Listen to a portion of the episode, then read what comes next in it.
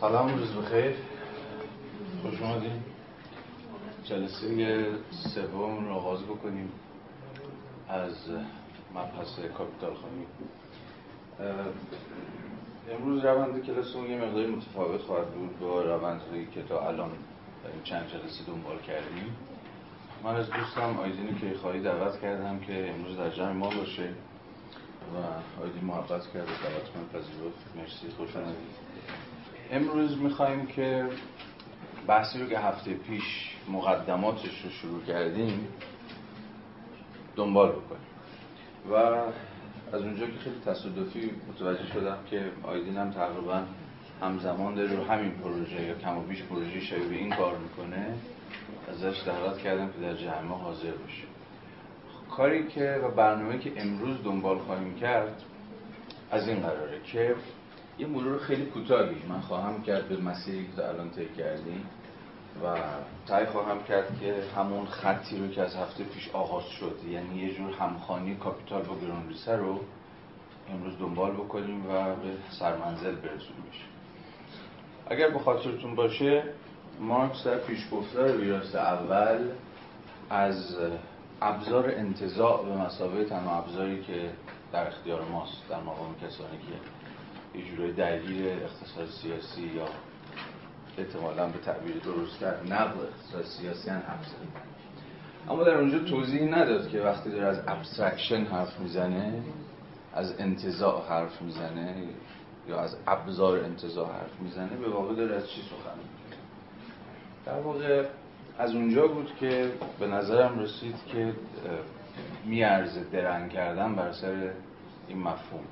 اما در خود کاپیتال خیلی چیزی دستمون نخواهد گرفت. چون که هفته پیشم گفتم باید بریم سراغ گرونسه فصل اول مشخصا بخش سومش که مربوط میشه به روش اقتصاد سیاسی. یه فرازهایی هم ازش خوندیم یه توضیحات مقدماتی هم دادیم دیگه هفته پیش. ولی امروز یه بار دیگه اون مباحث رو و اون خط تحلیلی رو سعی می‌کنیم دوباره دنبال بکنیم. حالا از یه مسیر دیگه و احتمالا با توضیحات مفصل تر قبل از اینکه برم سراغ خود روش اقتصاد سیاسی و بعدا از آیدین دعوت بکنم که بحث خودش رو دنبال بکنه دوباره به خاطرتون میارم تفکیک دیگه ای رو که مارکس در بار دیگر کاپیتال این بار در پیشگفتار دوم گذاشته بود. این تفکیک رو میان دو نوع روش یا دو تا مسیر که ادعاش این بود که باید این دوتا رو از هم جدا کرد این دو روش رو این دو مسیر رو. یکیش بود روش بازنمایی یا ارائه یا تشریح یعنی آنچنان که شما یافته هاتون رو می‌خواید عرضه بکنید به مخاطبانتون به معنی ساده کلمه. و روش پژوهش. پس ما تو مارکس با این تفکیک مواجهیم با این روش ارائه روش پژوهش. ولی همینجا دوباره برمیگردیم به سوال. چه تفکیکی است میان این دو؟ این دو تا چجوری باید از هم جدا کنیم؟ باز مارکس توضیح بسنده ای نمیده. به توضیح بسیار مختصری بسنده می‌کنه و عملا دست ما تا جایی که به خود کاپیتال مربوط میشه تقریبا خالیه. بنابراین دوباره باید برگردیم به متن کمکیمون. یا دست کم در اینجا متن اصلیمون. یعنی همون متن گرانریسه که اونجاست که تکلیف تا حد زیادی روشن میشه. البته مارکس در گرانریسه این دو روش رو زیل عنوان روش بازنمایی و روش پژوهش از هم جدا نمی‌کنه. این نامگذاری در واقع نامگذاری است مربوط به خود کاپیتال ولی ما سعی خواهیم کرد که با توجه به این نامهایی که در اختیار داریم این دو روش یا دو مفهومی که در اختیار داریم به اتکای کاپیتال این رو دنبال بکنیم ببینیم در گروندریسه هم چون مارکس داره از دو مسیر حرف می‌زنه. آیا این دو روش کاپیتال قابل اطلاق به دو مسیر گروندریسه هست یا نه. یعنی اون چیزی که دوست ما داره ازش تحت عنوان روش بازنمایی و روش پژوهش یاد می‌کنه آیا ربطی به گذار از انتظایی به انزمامی و انزمامی به انتظایی مفاهیمی که بسیار تکرار میشن در گرانریسه داره یا نداره؟ این یکی از سوالاتیه که بعد از مرور که خواهیم داشت در این کلاس احتمالا به پاسخش خواهیم رسید. این نکته اول. نکته دوم چون که بازم هفته پیش یادآوری کردم مارکس در بخش روش اقتصادی سیاسی یه سوال جدی داره. یه سوالی که البته زمینی داره مطرح میشه ولی ما باید تصریحش کنیم. این سوال. و به نظر این سوال اینه. خیلی ساده اگه بخوام کنیم خیلی پیچ و خمش ندیم. سوال اینه. واقعیت واقعیت تاریخی چگونه در ذهن مفهوم پردازی میشه. یا بازم ساده تر واقعیت چگونه بازگویی میشه؟ این سوالیه که مارکس داره و عملا در روش اقتصاد سیاسی در اون بخش داره سعی می‌کنه جواب این سوال رو بده. یعنی ما چگونه می‌تونیم به قول خودش وجود انضمامی رو concrete existence رو در ذهن به اتکای مفاهیم بازآفرینی بکنیم؟ کار مفاهیم بازآفرینی مارکس میگه reproduction باز تولید بازآفرینی حالا هر ترجمه که شما می‌ذارید بازآفرینی واقعیت کار کار مفهوم. حالا سوال مارکس اینه که چگونه چنین چیزی ممکنه؟ این گذاره از جهان حسی واقعیت انضمامی تاریخ هر چیزی. به جهان ذهن conceptual ما چگونه گذاریست چگونه اتفاق این به نظر میاد که یه سوال صراحتا اپیستمولوژیکه یعنی سوالی که مارکس در حوزه معرفت شناسی داره و داره سعی می‌کنه بهش پاسخ بده. خب پس این یه پرسش مارکس. اما پرسش صریح‌ترش در روش اقتصاد سیاسی چنان که باز هفته پیش به تأکید گفتم چه پرسشیه؟ اساس بخش روش اقتصاد سیاسی می‌خواد به یه پرسش به سراحت پاسخ بده. پرسش اول که گفتم پرسش زمینیه بخش روش سیاسی بود اما پرسش خیلی سریعتر خیلی دم دستی تری که مارکس اون اول مطرح می‌کنه یکی از کجا آباد آغاز کنه؟ چون سوال خیلی جدیه چنان که گفتم یه تبار به ویژه هگلی هم داره دیگه. ارجاعتون دادم به آغاز منطق منطق کبیر. Science of Logic که اونجا هگل بحثش رو در همون ابتدا با دشواره آغازیدن شروع می‌کنه. پس اساسا این یه سوال جدیه و سوال بسیار تعیین کننده است که از کجا باید آغاز کنید از جایی که آغاز بکنید تا حد زیادی تعیین خواهد کرد که شما قراره به کجا برید و قراره به چی برسید. مسیر کار شما رو مسیر پژوهش شما رو نقطه آغاز یا به قول مارکس نقطه عزیمت شما point of departure شماست که تعیین پس این هم میشه پرسش دوم. روش اقتصادی سیاسی در گروندریسه به طرز درهم‌تنیده‌ای داره تقلا می‌کنه دست و پا داره می‌زنه که همزمان جواب این دوتا پرسش رو بده. واقعیت چگونه در ذهن به اتکای مفهوم بازآفرینی میشه و از کجا باید اساسا آغاز کرد. این دو پرسش در هم تنیدن و عملا می‌توان گفت که به یک معنای پرسش یا دست کم دو پرسشی هم که پاسخشون موکول به هم دیگه است. خب. حالا دوباره با متن آغاز مارکس همون ابتدای کار یه ادعایی می‌کنه میگه. میگه که تصور غالب تو اقتصاد سیاسی کم و بیش بر سر اینه که خب باید از واقعیت انزمامی شروع کرد دیگه. باید از امر مشخص شروع کرد. مثلا مثالی که خودش می‌زنه و کم و بیش در اقتصاد سیاسی زمان مارکس هم کمتر یا بیشتر باب بوده جمعیت. جمعیت در مقام مثلا رکن اصلی اقتصاد سیاسی. چون شما نمی‌تونید به اقتصاد فکر کنید مگر اینکه به جمعیت به مسابقه نیروی کار فکر بکنید. مارکس میگه که ظاهرا این چیزه. ظاهرا این نقطه آغاز خوبیه. ولی یه ذره که توش دقیق بشیم می‌بینیم مفهوم خیلی کلیه. کلی میانتوهیه یه کلی انتظاییه و به درد شروع نمی‌خوره چرا؟ چرا به درد شروع نمی‌خوره؟ چون در مقام یه مفهوم خودش در واقع برساخته یک کسرتی از دیگر مفاهیمه یا به تعبیر ذره هگلیتر خودش محصول مجموعی از دیگر تعیون هاست که اگه بخوایم توضیحش بدیم اول باید اون تعیون ها رو توضیح بدیم مثلا اگه بخوایم روی جمعیت حرف بزنیم نمی‌تونیم مگر اینکه از اجزاش سخن بگیم مثلا مارکس میگه طبقات. حالا این مسیر تازه شروع میشه. اگر طبقات بخوایم حرف بزنیم باز باید از عناصر برسازنده یا از معلفه های طبقات سخن بگیم. مثلا چی میگه کار موزی مثلا سرمایه مثلا چه می‌دونم مواضع ساختاری یا غیره یا غیره یا غیره. بنابراین ادعای مارکس اینه که شروع از یک ظاهرا واقعیت انزمامی ما رو وادار می‌کنه که اون واقعیت رو و عناصر برسازندش تجزیه بکنیم. یعنی این مسیر اول که حالا خواهیم دید همون مسیر پژوهشه به زبان به قاموس کاپیتال مسیر چیه؟ تجزیه است. یا مسیر انتزاعیابیه.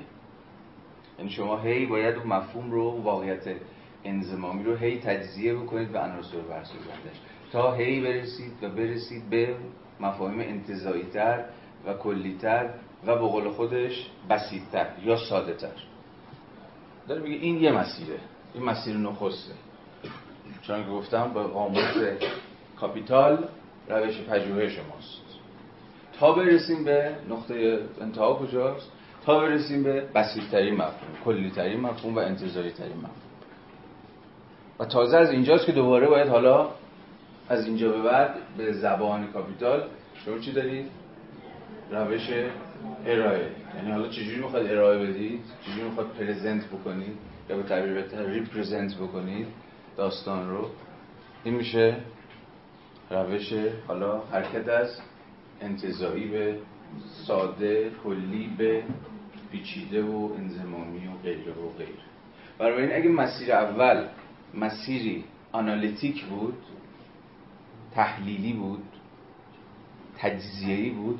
روش دوم یا مسیر دوم متدی است synthetic. یعنی analytic و synthetic. مسیر دوم. یعنی ترکیبی. یعنی شروع از یه تعین بسیار ساده. به قول خود ما یه جور تحلیل گام به گام تا این مفهوم ساده هی تعین های بیشتری پیدا بکنه. هی مشخص‌تر بشه. هی ملموس‌تر بشه. به این معناست که synthetic مسیر دوم ترکیبیه مسیر دوم. تا در آخر الامر در مسیر representation یا در روش representation در آخر الامر ما برسیم به تازه واقعیت انضمامی. یعنی چی به واقعیت انضمامی؟ یعنی به مفهوم در همه تعین هاش در همه عرضم به حضورتون که کثرت هاش و سویه هاش و ابعادش و غیره و چون اول از مفهوم ساده آغاز کردیم. این مسیر مسیر چیه؟ هی complex اضافه شدن به complexity هی داستان داره براتون پیچیده‌تر میشه. هی سویه های دیگه ماجرا رو هم دارید می‌بینید. هی تعین های دیگه داستان رو هم دارید پیدا می‌کنید. مثلا خود کاپیتال آغاز از کالا. زم مارکس کالا در جامعه سرمایه. و مشخصا در جامعه سرمایه داری. خیلی مفهوم و سیمپلیه مفهوم ساده همه جام هست. و به قول خودش شکل سلولی کالبد فرماسیون بورژوایی. ولی برای اینکه کالا رو توضیح بدید باید تعین هاشو بکشید بیرون. یعنی از این حرف بزنید که کالا متعین شده به دست چیه؟ چی کالا رو ساخته؟ یا چی کالا رو واجد ارزش می‌کنه؟ و بعد گام به گام با مارکس همراه بشیم می‌بینیم که با مفهومی سرکار داریم خود کالا. که مدام داره در یه فرایند خطی نیست این مسیر. حالا بعدها خواهیم دید. روش دیالکتیکی روش خطی نیست. روش مارپیچیه. این از نقطه که آغاز می‌کنه مدام داره هی دور اون مفهوم آغازی میچرخه و هی داره پیچیده ترش می‌کنه.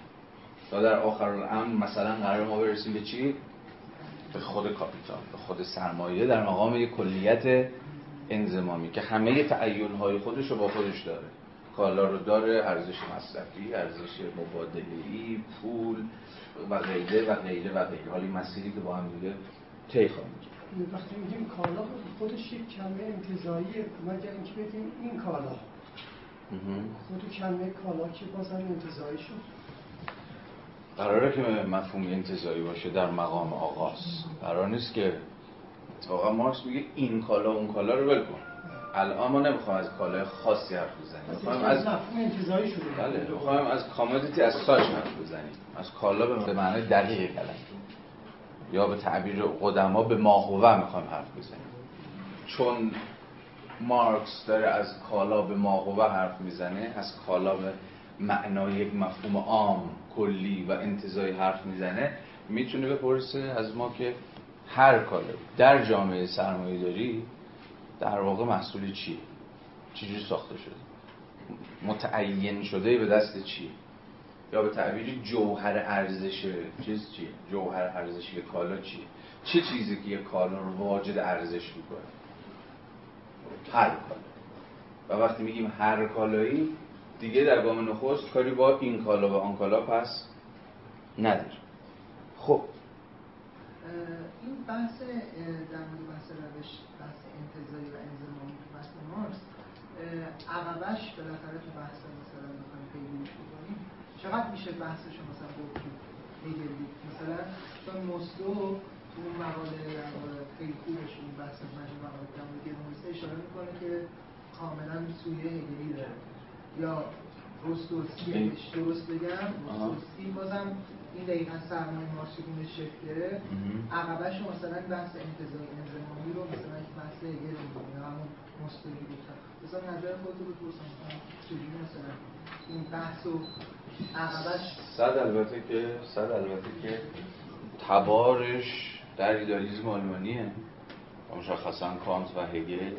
عملا یه جور گفتگوی زمینی با این هاست ولی حتی این بحث رو عقبتر هم می‌توان برد. اصلا بحث در باب کلی ها مثلا کلی چیست؟ کلی در مقام انتظایی چیست؟ و اصلا تو خود قرون وسطا بحثایی که بین نومینالیستا و رئالیستا هست. و خب خود تبار اون هم توی یه جورایی تو سنت افلاتونیه برای این اگر بخوای بحث رو ببری توی اون خواستگاه های فلسفی خودش به نظرم خیلی خیلی باید عقب بری. جایی که بحث کلی جزئی انتظایی انزمامی در تاریخ فلسفه بارها و بارها تکرار شد. ولی گفتگوی بیواسطه مارکس در اینجا مشخصا روشن دیگه. از روز هم روشن که با هگل ولی تمایزش هم چقدر مهمه؟ یعنی از کجا می‌تونیم بگیم آقا دیگه مارکس دیگه اینجوری متمایز میشه روشش از الان می‌رسیم بهش. چون مارکس تو همین بخش روش اقتصاد سیاسی سعی می‌کنه که به سراحت راه خودش رو از هگل جدا کنه. ولی باید ببینیم کجا راهش رو از هگل جدا می‌کنه و چقدر موفق میشه که راهش رو جدا بکنه.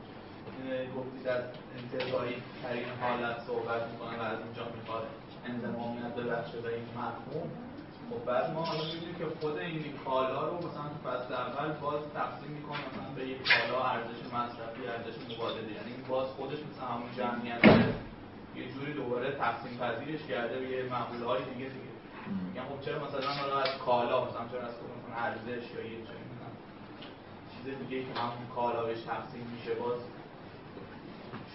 ببخشید سوال من مرتبطه شما گفتید که پول شکل انتظاری کالا. چرا از پول شروع پول شکل انتظاری کالاست. مارکس اینجوری نمیگه که شکل انتظاری کالاست. حالا خواهیم رسید که پول رو چه تعریفی از پول به مسابه معادل هم ارز ازش حرف می‌زنید. که باید اول راجع به ارزش حرف بزنیم بعد راجع به ارزش مصرف ارزش مبادله تا بعد برسیم به مسئله پول. حالا به نظرم به اون سوال جواب بدیم تا حدی این سوال ها هم پاسخ پیدا می‌کنه. دوباره رسیدیم به اون سوال چرا نقطه آغاز کالاست. حالا من خواهم گفت. همین کلمتون یه جوابی برم شاید بتونه حل بشه. در واقع حالا غیر از اون مواردی که جنبه فلسفی و دیالکتیک و انتزاع و انزمان جای دیگه هم اشاره می‌کنه میگه که ثروت کوی از کالاست و کالا هسته مرکزی ثروت. به این دلیل از این شروع می‌کنه. یکی از دلایلش هم من فکر می‌کنم حالا توی چیزای دیگه خانش های مختلف خوندم این باشه. که آقای سلامت شما اینو دیدید جایی؟ بله بله. این هم هستش. یعنی چون هسته مرکزی ثروت و ثروت کوی از کالا هستش.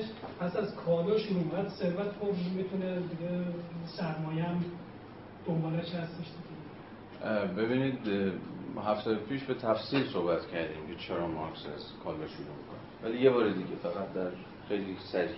این فرازی که دوستمون گفتن اما ابتدای یه چیز ابتدای خود کاپیتال فصل اول. تا جایی که به فصل اول مربوط میشه مارکس خیلی چیز درست و درمونی به شما نمیگه که چرا داره از کالا آغاز می‌کنه. ثروت جوامی که شیوه تولید سرمایه‌داری بر آنها حاکم است همچون توده عظیمی از کالا و کالای منفرد همچون شکل عنصری شکل سلولی شکل برسازنده المنت در معنای کلمه. این ثروت به نظر میسه پس پژوهش شما با واکاوی کالا آغاز میشه. این پس یعنی جور انگار که قبلش شما با یه استدلال سر کار دارید که قرار توجیه بکنید که خب چرا شما با کالا آغاز می‌کنید. ولی در اینجا با چیزی چون استدلال مواجه نیستید. داره میگه که در جامعه سرمایه‌داری هر باری که نگاه می‌کنید با چی مواجه میشید؟ توده عظیمی از کالا. و کالای منفرد همچون شکل یا فرم برسازنده این ثروت. همینجا بحث تمام میشه. هفته پیش هم گفتم. مثلا تا جایی که به تفسیر هاروی مربوط میشه هاروی درنگی نمی‌کنه به نقطه. میگه این مارکس خیلی استدلال نمی‌کنه که چرا داره از کالا آغاز می‌کنه. فکر می‌کنه کالا دقیقا به دلیل فراگیریش در جامعه سرمایه داری اما به دلیل اینکه همچون جامعه سرمایه داری هستن. به مسابقه کوهی از کالا داره جلوگر میشه پس اصلا خود این نقطه پدیداری چون میگه به نظر می‌رسد دیگه. خود این نقطه پدیداری همین نقطه مشاهدتی یعنی همین نگاه می‌کنه همین چیز کالاست. انگار خود این فنومن خود این پدیدار دلیل کافیه برای اینکه شما باید از این آغاز بکنید. یعنی چیزی که فراگیرتر از هر چیز دیگه است. گسترده از هر چیز دیگه است. کل زندگی های ما رو گرفته. ولی من فکر می‌کنم این توضیح بسنده نیست. هفته پیشم گفتم. دقیقا کسی مثل خارقی به رغم تفاصیل درخشانش ولی به دلیل اینکه سویه های هگلی مارکس جدی نمی‌گیره نمی‌تونه توضیح بده چرا مارکس داره از کالا آغاز می‌کنه. کل این درنگی که ما داریم روی این فصل روش اقتصادی سیاسی می‌کنیم دقیقا از این حیثه که توضیح بدیم مارکس منطقی داره برای توضیح از کالا به مسابه کلیترین و سیمپلترین و انتظایی ترین مقوله‌ای که می‌توان باهاش درون جامعه سرمایه داری واقعیت انزمامی رو توضیح داد. تو پیش گفتار گفته بود دیگه. اشاره کردم دقایق پیش. کالا مساوی چی؟ شکل سلولیه. چون دو تا مفهوم داشت دیگه. کالبد جامعه سرمایه‌داری مسابقه کالبد کالا به مسابقه سلول. رکن برسازنده این جامعه. اگه این جامعه رکن برسازندهش کالاست اینجا هم داره میگه دیگه. کالای مفید همچون شکل عنصری این ثروت یا شکل سلولی به زبان ما شکل سلولی این دقیقا به دلیل پس نسبتی که بین کالا و ثروت هست کل ثروت چیزی نیست جز کالا. یا کوهی از کالا. حالا در ادامه هم خواهیم دید که بین ثروت و سرمایه تفاوت جدی هست. به یک معنا ثروت مجموعی از همه ارزش های مصرفی جبریه در واقع ولی اون نتیجه کنیش های چیزهای مختلف است کالا به بالا یعنی از کالا چیزتر انزنامی تر نتیجه چیزهای اندر کنیش های مختلفی رو انجام جمع جبری نیست از کالا تر در واقع به نظر میاد نتیجه جمع جبری به این خطی طوره ولی چیز سیستماتیک تره چیزی شاید. آره مرسی. به حال ثروت در واقع مجموعی از ارزش های مصرفی و سرمایه به مسابقه چی؟ ارزش در گردش. یا به قول خودش میگه چی؟ سوژه خود ارزش. آفرین. سرمایه. سرمایه در مجموعی از ارزش در مقام سوژه‌ای که انگار خودش داره درون خودش ارزش تولید می‌کنه. ثروت ولی تلمباری از ارزش مصرفی صرفا. حالا روشنتر خواهد شد تفاوت در هر صورت پس مشخصه که مارکس در همین ابتدای فصل اول حالا هنوز نخوندیم ولی چون سوال شد من بهش پرداختم. چرا داره از کالا شروع می‌کنه. اما جواب بهتر رو و جواب دقیقتر رو همچنان باید در گرون ریسه دنبالش بگیریم چرا از کالا آغاز می‌کنیم؟ چون در روش بازنمایی یا روش ارائه باید بریم سراغ انتظایی ترین کلی ترین فراگیر ترین مقوله. در جامعه سرمایه داری انتظایی ترین کلی ترین و فراگیر ترین مقوله و سیمپل ترین مقوله کالاست. به اتکای کالاست که اگر نقطه عظیمت شما باشه می‌تونید همه چیز این جامعه رو فرماسیون اقتصادی رو گام به گام توضیح بدید. به این معناست که باید از کالا آغاز کرد. حالا اینو ببندیم بحثو. همین مسئله کالا. این کالا یه عنصر بحث تقسیم پذیریه کالا تقسیم پذیر نیست. مثلا اگه بخوام ارزش رو در نظر بگیریم ارزش مفهومه. در کالا متعین میشه اصلا. یعنی باز برمیگرده به کالا اگه بخوام ارزش توضیح بدیم بنابراین بحث تقسیم پذیریه که کالا دیگه خب پایین از کالا نمی‌تونیم چیزی رو پیدا کنیم که تقسیم پذیر یعنی کالا تقسیم پذیر به اون باشه. کالا خودش یه عنصره و تقسیم پذیر این می‌تونه چیز باشه؟ از کالا شروع کنه نیاز هم می‌تونیم کنیم که نیازهای جسمانی و ذهنی تو اول توضیح بدیم. که مثلا نیاز شروع کنیم هر نقطه شروعی مشخص کنیم بالاخره اون نقطه مثلا به جای دیگه تعلیم داره. توسط عناصر دیگه تعلیم میشه. که دوباره این مشکل می‌کنیم صبر بکنید. تو همین مقاله روش اقتصاد سیاسی مارکس از این حرف می‌زنه که در هر فرماسیون اقتصادی نوع خاصی از فعالیت اقتصادی غالب میشه. این نیاز یه مفهوم چیه؟ یه مفهوم خیلی نچراله یه مفهوم خیلی طبیعیه. یه مفهوم خیلی فیزیولوژیکه.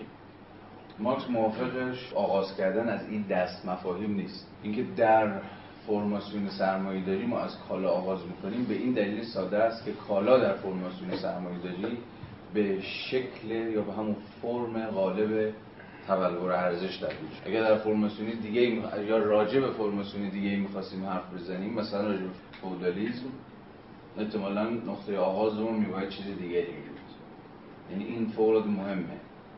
که شما راجع به چه فرماسیون اقتصادی می‌خواید حرف بزنید؟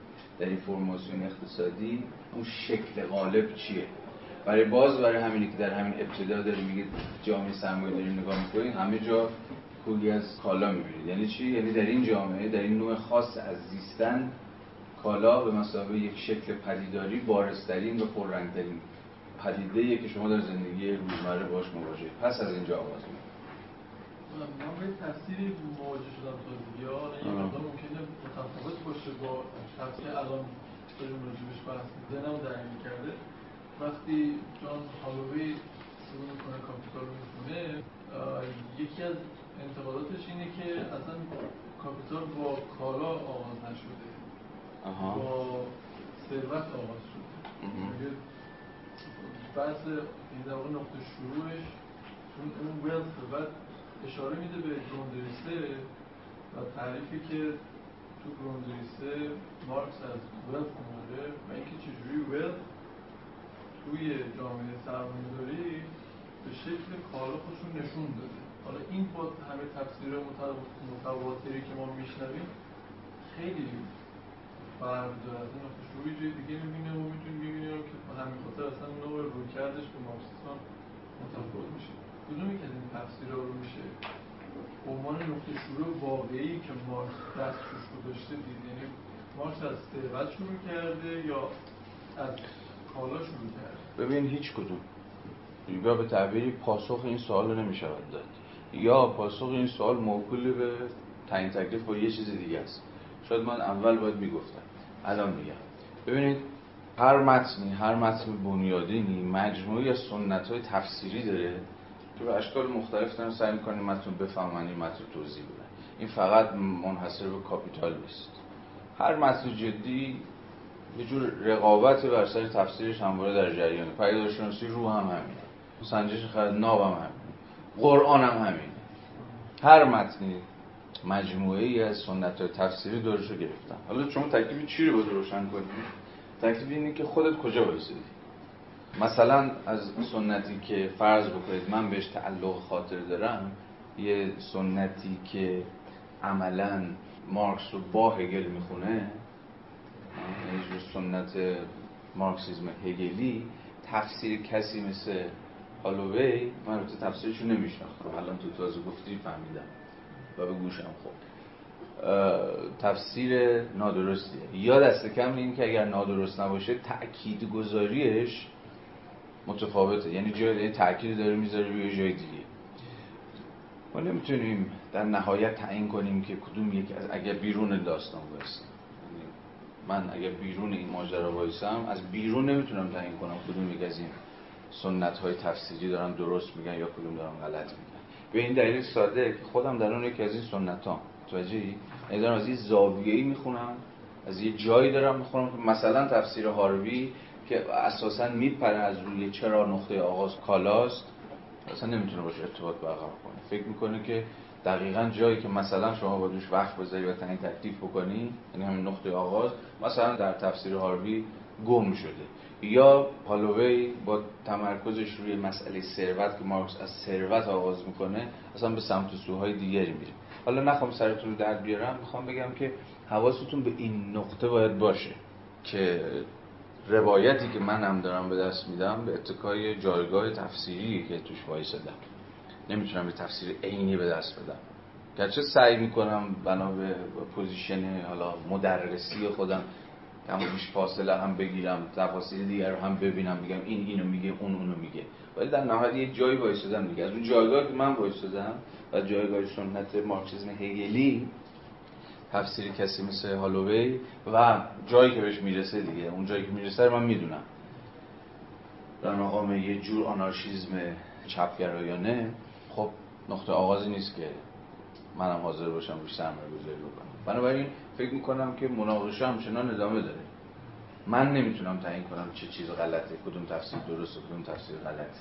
فقط می‌تونم بگم خودم کجا وایسادم و این یه مقداری تکلیف شاید این روشن می‌کنه که من از نقطه ای که ایستادم چی می‌بینم؟ وقتی این جملات آغازین کاپیتال رو می‌خونم برام چی برجسته میشه؟ اینو فقط می‌تونم تعیین کنم. حالا اجازه بدید دوباره برگردیم. مسئله که می‌خواستیم دنبال کنه رو یه جای برسونیم بعد آیدیرم وارد بحث بشه. چیز بدی هم نیست مسیر بدی هم نیست. می‌تونیم از لابلای این گفتگوها یه کم بیش بحث رو دنبال بکنیم و پیش ببریم. بذارید برگردم به هگل. شاید باز هگل به ما کمک چون تکلیف هگل روشن. بیایید منطق. هفته پیش هم گفتم. هگل منطق از بینگ شروع می‌کنه از هستی شروع می‌کنه. و توضیح هم میده که چرا از هستی شروع می‌کنه. چرا؟ با این دلیل که هستی بیواسطه ترین و بیمیانجی ترین و به این معنا انتظایی ترین و یونیورسال ترین مقوله که میشه ازش بحث و آواز کرد. خود هگل من یه فرازی رو بخونم اینجا نوشتم. فرازی رو از علم منطق که دقیقا می‌خواد بگه علم سیستماتیک به قول خودش. علم سیستماتیکی که با روش دیالکتیکی می‌خواد بیاندیشه باید از کجا آغاز می‌کنه این فراز رو ببینید. علم سیستماتیک باید با موضوع در شکل امر کلی آغاز کند راجع امر کلی هم که سخن گفت که یعنی چی؟ در اینجا امر کلی یعنی چی؟ امر فاقد هر شکلی از تعین. یعنی یک امر فراگیرنده بدون تعین. همون مثلا انسانی که مثالش رو زدیم هفته پیش.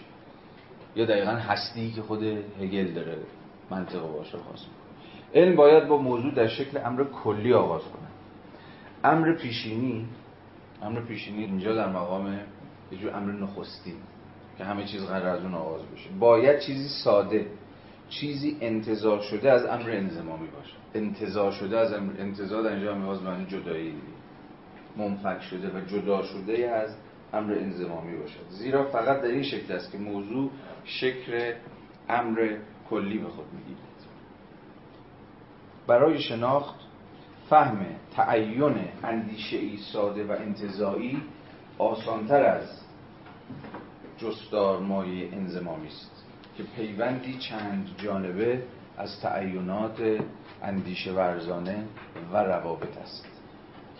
امر کلی در خود و برای خود نخستین معلفه مفهوم است.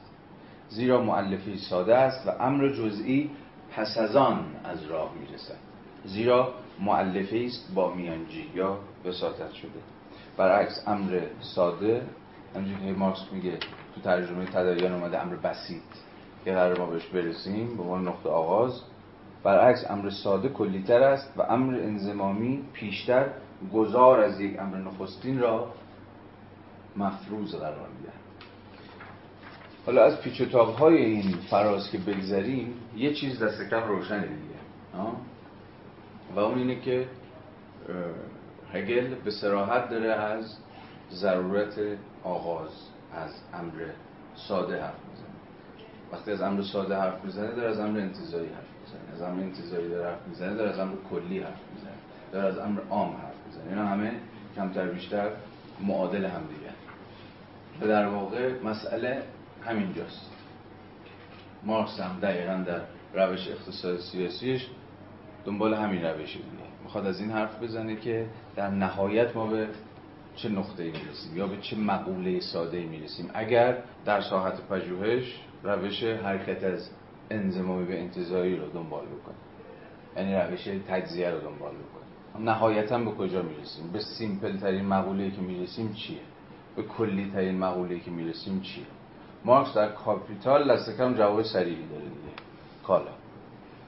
ما از کالا دیگه به قول دوستمون تقسیم ناپذیری ما از کالا در جامعه سرمایه داری یعنی این در نوع خاصی از فرماسیون اقتصادی. از کالا دیگه مفهوم simple تری مفهوم کلیتری مفهوم فراگیرتری نداریم.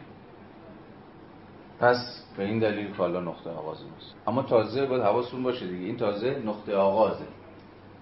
یعنی در ساحت نقطه آغاز ما هنوز هیچی نگفتیم. تازه تعیین کردیم که از کجا آغاز کنیم. به محض اینکه شروع بکنیم به ریپرزنتیشن به ساحت بازآفرینی واقعیت در ساحت اندیشه اولین اتفاقی که میفته چیه؟ باید تعین های خود مفهوم انتظاری رو توضیح بدیم. یعنی خود کالا. کالا متعینه به دست چیه یعنی اولین سوال این خواهد. چه چیز کالا رو می‌سازه؟ کالا چگونه دترماین شده؟ از همینجاست که بلا فاصله بعد از کالا پای به شکل منطقی پای مفهوم ارزش میاد و خود ارزش هم خواهیم دید که دو سویه داره دو بود داره ارزش مصرفی و ارزش مبادلی و بقیه مسیر. پس خلاصه بخوایم بکنیم روشنه که به این معنا و فقط به این معنا چرا مارکس می‌خواد از کالا آغاز بکنه. و اختزاعات روشی آغاز از کالا به مسابه نقطه عظیمت چیه؟ روی اختزاعات روشی داره دیگه. اگر از کالا آغاز بکنید یه ضرورت هایی داره. یه باید بتونید به اونا پاسخ بدید. تصادفی نیست که وقتی ریکاردو هم در اصول اقتصاد سیاسی یه جورایی با کالا آغاز کرد در نهایت به مفهوم ارزش رسید. یعنی این دو مفهوم شما کالا آغاز بکنید نمی‌تونید پای مفهوم ارزش رو وسط نکشید به بعد وارد تعین های خود ارزش نشید خب. حالا وارد یه ساعت دیگه ای از بحث می‌تونیم بشیم. یه موضوع دیگه هم هست. این هم بتونیم بحث بکنیم. بتونیم بعد بریم سراغ آیدین ببینیم آیدین چه روایتی می‌خواد دست بده. مارکس بعد از این داستانی که تعریف می‌کنه یه سوال ساده می‌پرسه. تو صفحه 28 گرونریسه این سوال به نظر من ارزشش رو داره یه دقایقی روش درنگ بکنه. سوال مارکس اینه. آیا مقولات بسیط همین مقولات انتظاری همین مقولات کلی که ازشون حرف زدیم دارای وجود تاریخی یا طبیعی مستقلی مقدم بر مقولات انتظایی نیستند؟ مارکس میگه بسیطه ببینیم مثلا معنای سوال چیه. مقولات بسیط دارای وجود تاریخی یا طبیعی مستقلی مقدم بر مقولات انزمامی مثلا بذارید یه مثال بزنیم. بذارید از هگل مثال بزنیم. هگل عناصر فلسفه حقش رو. با مالکیت آغاز می‌کنه. یعنی هگل عناصر فلسفه حق رو به صورت مشخص نقطه آغازش از مالکیت در مقام ساده ترین فرم مواجهی اصلا انسان با جهان یا نسبت سوژه با ابژه. حالا سوال مارکس اینه که این مقوله بسیط مثلا در مثال هگل مالکیت آیا مقدمه بر مقولات انزمامی تر نیست؟ مقوله انزمامی تر در اینجا یعنی چی؟ یعنی مقولاتی که بعدا قرار تازه از راه برسن اما قرار تازه بعدها بهشون برسیم تو مسیر بازآفرینی مفهوم مثلا در همون عناصر فلسفه حق ما بعد از مالکیت حالا با مسیرهایی که طی می‌کنه به چی می‌رسیم مثلا در ابتدای زیتلیشکایت به خانواده به جامعه مدنی به دولت و غیره و غیره. سوال مارکس ساده است. میگه آیا این گونه نیست که مالکیت در مقام یک مقوله بسیط و ساده و انتظایی از لحاظ تاریخی بعد از تکوین خانواده و جامعه و حقوق و دولت و غیر و غیر از راه رسیده؟ یه بار دیگه. ببینید سر و کله مالکیت تازه بعد از در تاریخ در عالم واقع. سرکله مالکیت بعد از تکفینه فرض کنید دولت پیدا میشه. جمله این گونه است. آیا مقولات بسیط دارای وجودی تاریخی یا طبیعی مستقلی مقدم بر مقولات انزمامی تر نیستند؟ پاسخ بستگی دارد. یعنی چی؟ یعنی بعضی وقتا این گونه است. بعضی وقتا در تاریخ هم اول پای مقولات ساده اومده وسط در تاریخ در عالم واقع. بعد رفته رفته مفاهیم پیچیده‌تر از راه رسیدن. جاهایی هم هست که عکسشه. مثلا در هگل ما با عکس این جریان سر کار داریم. یعنی هگل اول از مالکیت حرف می‌زنه ولی مالکیت از لحاظ تاریخی تازه بعد از تکفین نهاد خانواده جامعه قانون دولت و غیر و غیر از راه رسید. بنابراین یه سوال جدی پیش میاد دیگه. آیا تفاوتی هست و ای بسا تعارضی بین ترتیب منطقی مقولات و ترتیب تاریخیشون یا نه؟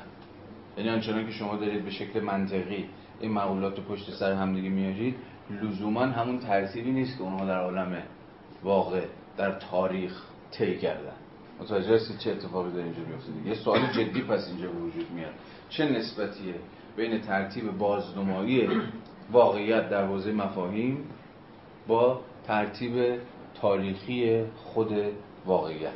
اینجا به نظرم بد نیست که یه فرازی رو از هگل بخونیم که هگل به سراحت نسبت به این نکته تذکر میده و بسیار برای بحثمون جدیه. بند 33 عناصر فلسفه مستقیما به همین می‌پردازه. نسبت بین ترتیب منطقی و ترتیب تاریخی. اینجا جاییه که هگل تازه باب بحث از مالکیت رو باز کرد. میگه که ایده باید به گونه مداوم خود را هرچه بیشتر در خود موجب شود.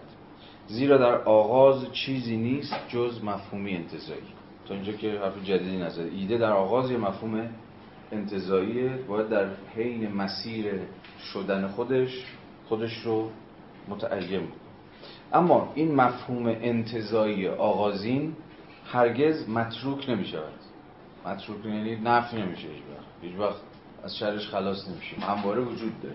همواره در این سیر سیرورت خودش همواره باقی میمونه. برعکس به گونه مداوم در خود غنیتر میشه مفهوم آغازین انتظایی هر چقدر که داریم اینجا هی داره غنا پیدا می‌کنه هی داره متعینتر میشه هی داره سر و شکلش روشن میشه. کالا اول برای ما خیلی روشن نیست که چیه. به مرور که شروع می‌کنیم به مرور که رجوعش حرف می‌زنیم خودش رو متعین می‌کنه و غنیتر میشه. به گونه ای که واپسین تعین غنیترین تعین هم هست. آن ضرورت هایی که در گذشته تنها در خود وجود داشتند بدین وسیله به خودکفایی آزادانه خود می‌رسند. اما از راهی که ضمن آن مفهوم همان روحی که بوده میماند و همه چیز را به هم پیوند می‌دهد و تنها از راه فرایندی ذاتی به گوناگونی خود می‌رسد. بنابراین نمی‌توان گفت که مفهوم به چیز تازه می‌رسد. برعکس آخرین تعین از جهت یگانگی با نخستین تعین مصادف می شود چطور چنین چیزی ممکنه؟ که عملا نقطه آغاز نقطه پایان هم هست. یعنی کاپیتال کالا و کاپیتال در نهایت اینها یه جایی به هم می‌رسن یه جایی به هم یکی میشن. این اگر ما این مسیر تفکر رو خطی بفهمیم غیر ممکنه دیگه. برای همین که میگم ما با مسیر مارپیچ سر کار داریم. نقطه پایان در این حال نقطه آغاز هم تو شیکم خودش تو درون خودش داره و حفظش می‌کنه. این فوق مهمه. که اصلا شما مسیر دیالکتیک رو بتونید درست بزنید. یکی از نقد های مثلا پساساختارگرای فرانسوی به دیالکتیک هگلی و اینها این بود که دیالکتیک هگلی عملا شکل خوشگل شده همون ایده پیشرفت قرن 18 می همون ایده of progress. یعنی به یه جور پیشرفت باور داره. مثلا فوکو به صراحت می‌گفت دیالکتیک از هر چی که بگذریم زمانش خطیه. و مثلا یکی از دلایلی که پساساختار مثل فوکو اساسا با زمان هگلی مخالفت دارن دقیقا از همین حیثی که این زمان رو خطی می‌فهمن و پروگرسیو می‌فهمن. در صورتی که اتفاقا در همینجا باید وایساد و نشون داد که ما نه با زمانی خطی که با زمانی مارپیچی سر کار داریم. حتی تصور بسریش هم به شما کمک می‌کنه که متوجه بشید که ماجرا از چه قراره نقطه آغازی که مدام داره حتی لازم چیزیش هم هست دیگه مار یعنی هی داره پیچیده تر میشه هی داره با خودش در هم تنیده میشه. بیشتر داره متعین میشه بیشتر داره پیچ و تاپ می‌خوره. بدین ترتیب مفهوم در صورتی که ظاهرا در وجود خود پاره پاره شده باشد این امر چیزی ظاهری بیش نیست و در نهایت همه اجزای آن درون مفهوم کلی باز میگردن حالا از اینجاش برای ما خیلی برای این بحث. مشخصه ما فلاسفه می‌خواهیم این را بررسی کنیم که مفهوم چگونه خود را متعین می‌کنه. و خود را بدان وامی داریم که چیزی از فکرها و عقیده های خود بر آن نیفزاییم خب این ادعا رو هگل بارها و بارها تکرار کرده که کار فیلسوف صرفا چیه؟ تماشای صرف self-movement مفهومه. از خودش نباید مداخله در روند خود تعین یابی مفهوم بکنه. فقط باید چی رو رصد بکنه چی رو گزارش بکنه. همین self-movement مفهوم رو چرا؟ چون مفهوم بر حسب دست کم به زعم هگل بر حسب ضرورت درونی و اقتضای درونی خودشه که از یه مرحله به یه مرحله دیگه گذار می‌کنه. این تصمیم دل بخواهی من و شمای مثلا فیلسوف نیست. بلکه لوجیک خود مفهومه. چون ضرورتی حاکمه که به حکم این ضرورت ما با گذار مفاهیم به هم دیگه سر کار داریم. گذار از هستی به نیستی به شدن به ذات به مفهوم به مطلق. مثلا مسیری که در علم منطق طی میشه به زعم هگل مسیر دل بخواهی نیست که هگل صورت بندش کرده باشه. اختزای درونی ضرورت ذاتی خود این مسیره. اینجا عملا همینی داره میگه و این ادعای مارکس هم بود دیگه. فکر نمی‌کرد که ترتیبی که در کاپیتال چیده یه ترتیب دلبخواهیه برای همینه که اصرار داشت نقطه آغاز مهمه. چون نقطه آغازی که تعیین می‌کنه شما چه مسیری رو طی بکنید. چون قراره که مفهوم در اینجا مفهوم انتظایی آغازین به قول هگل در بحث ما در کاپیتال. کالا خود تعیین بکنه که چگونه میباید متعین بشه. چگونه میباید به عناصر برسازنده خودش تجزیه بشه. چیزی که ما از این راه به دست میآوریم سلسله فکرها و سلسله شکلهای موجودی است. اینجا مهمه. که ممکن است در آنها تداوم زمانی نمودار شدن بالفعل آن فکرها و شکلها تا حدودی با تداوم مفهومی آنها تفاوت داشته باشه. چی شد؟ فوق العاده بند مهمیه. و کاملا همین سوال مارکسی هم هست. هگل داره میگه که خط سیره یا تداوم پدیداری بالفعل اونها سادش کنیم. آنچنان که در تاریخ اتفاق افتاده با ترتیب مفهومی آنها تفاوت داشته باشه. یعنی خودش داره به سراحت میگه که می‌دونه آنچه که داره عرضه می‌کنه لزوما اون اتفاقی نیست که به ترتیب یک دو سه چهار در تاریخ افتاده باشه. اول شما مالکیت دارید بعد مثلا قراره به نهادهای حقوقی برسید به خانواده برسید یا هر چیز شبیه. بلکه ما با یه جور دوگانگی یا تفاوت زمینی بین ترتیب منطقی و ترتیب تاریخی سر کار داریم. حالا چرا اینجوریه؟ چرا هگل داره به سراحت میگه که ما با تفاوت این دو تا این دو ترتیب ها سر کار داریم؟ جالبه که مثال خودش هم دقیقا همینه. بدین ترتیب نمی‌توانیم بگوییم که مثلا مالکیت پیش از خانواده وجود داشته. به صراحت داریم میگیم. نمی‌تونیم بگیم مالکیت پیش از خانواده. در صورتی که توی روند بازنماییش یعنی توی ترتیب منطقیش یعنی آنچنان که عناصر فلسفه حق رو در به مسابقه یه جور خود تعین یابی مفهوم می نویسه اول از مالکیت شروع می‌کنه و بعدها تازه قرار سر کله خانواده پیدا بشه. بدین ترتیب نمی‌توانیم بگوییم که مثلا مالکیت پیش از خانواده وجود داشته است. هرچند که نخست به موضوع مالکیت پرداخته باشه در اینجا می‌توان پرسید که چرا ما با والاترین مورد یعنی حقیقت انزمامی آغاز نمی کنیم دیگه تنین مارکسی این فرازو دیگه روشنتر از اینه که نیاز به یادآوری داشته باشه نه؟ پاسخ این است که ما می‌خواهیم حقیقت را دقیقا در قالب یک نتیجه ببینیم. و برای رسیدن به این هدف باید نخست خود مفهوم انتظایی را درک کنیم. یادتونه مارکس هم گفته بود که واقعیت انزمامی به مسابقه نتیجه نه به مسابقه نقطه آغاز در گرونروسه انزمامی انزمامی است زیرا در حکم ترکیب به هم برنهاده تعینات بسیار و بیانگر وحدت در کسرت است.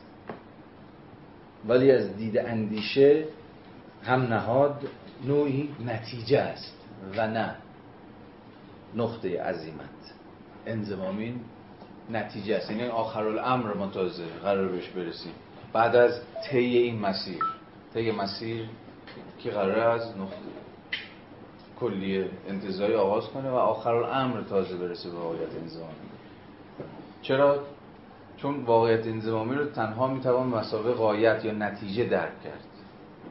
نتیجه ترکیب همه این تعیین ها متوجه چه اتفاقی داره میفته حتی اگر در عمل به صورت نقطه عظیمت و بنابراین نقطه عظیمت مشاهده و ادراک ما باشه.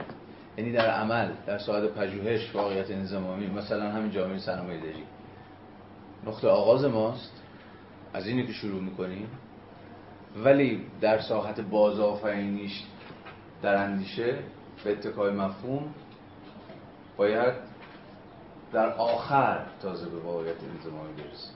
چون باید پیشتر یکایک تعیینهاش رو توضیح داده باشیم. و این ممکن نمیشه مگر از ساده ترین شروع کرده یعنی از انتظایی ساده باید شروع کنیم تا برسیم به نهایتا انضمامی پیچیده. این دقیقا همون چیزیه که دوستمون هگل هم در اینجا داره میگه.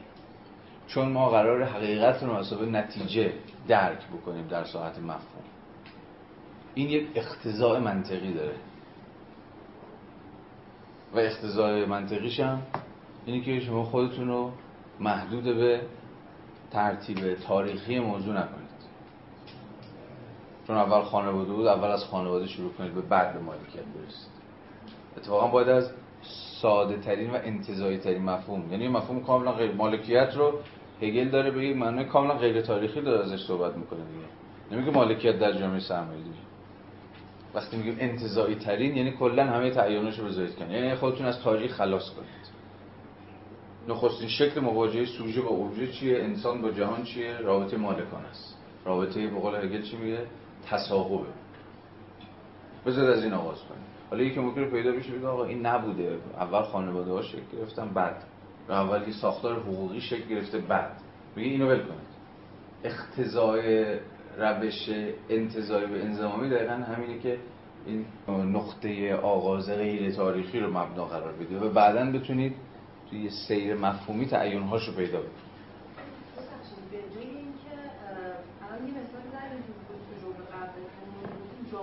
سرمایه‌داری نقطه شروع من فکر کنم اگه یکم یعنی ما یعنی به مسائل امر کلی ما بگیم منطق جامعه سرمایه‌داری چون من باز شما میگین جامعه سرمایه‌داری باز یعنی تصورم یکم انضمامی یعنی سطح ذاتی و کلیش.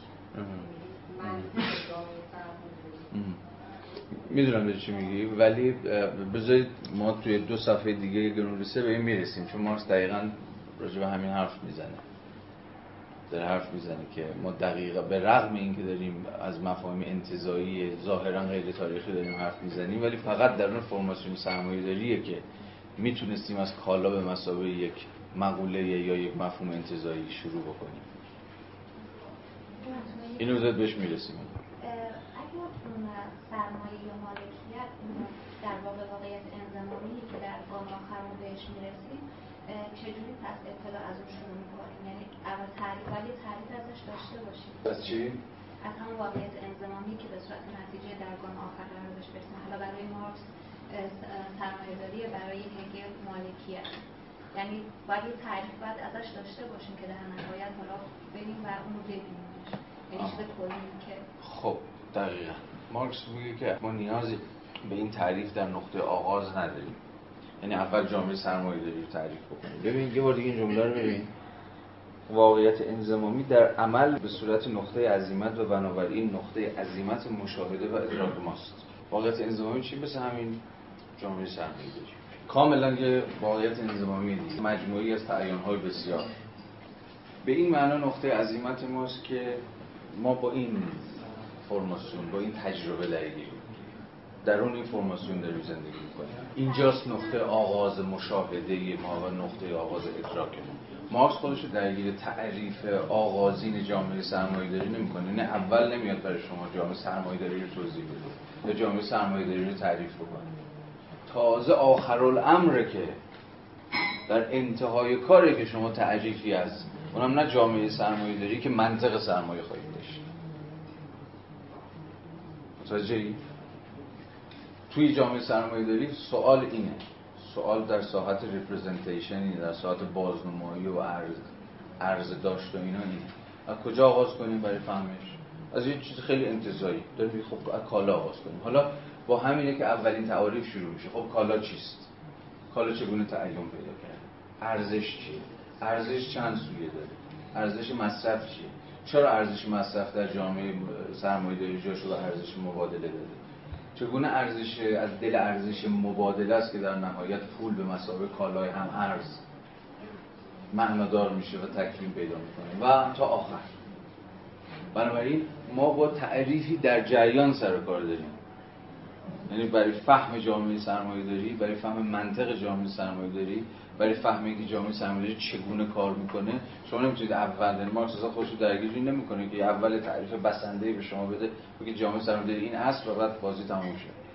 شما با چیز اصلا کل یه تعبیر کل کاپیتال تلاش برای تعریف گام به گام منطق جامعه سرمایه‌داری یعنی شما اول تعریف پیشینی و اسکولاستیکی ندارید. این تعریف خودش باید ساخته شه. اصلا به یک معنا کاپیتال کلش تلاش برای تعریف کردن منطق کاپیتال دیگه. ولی با یه نقطه آغاز مشخص. متوجه چی دارم میگم یعنی تعریف داره ساخته میشه. این تعریف نهایتا قراره که مثلا نتیجه شما بهش برسید در آغاز تعریف تعیین یافته ازش ندارید. تعریف خودش نتیجه است.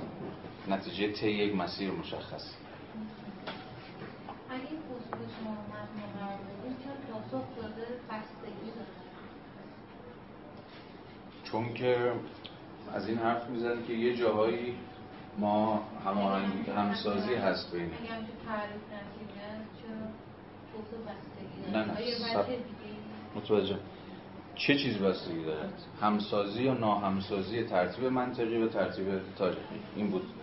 به این گفت بستگی دارد به این سوال بود که پاسخ داده بود بستگی دارد یعنی یه جایی هم هست که کاملا بین ترتیب تاریخی و ترتیب منطقی تناسب هست. یعنی ترتیب منطقی چی بود؟ از ساده به مرکب دیگه. یه جایی هم مارکس مثالش هم داره می‌زنه در همین بیرون. یه جایی به صراحت میگه صفحه 29 مشی اندیشه انتظایی که از ساده به مرکب می‌رسد بعضا با روند تاریخی خود واقعیت منطبق است. ولی حالا داره مثلا با اشاره به هگل و بحث مالکیتش که جالب خود هگل هم بهش اشاره می‌کنه داریم یه جایی هم تناسبی نیست بین این دوتا.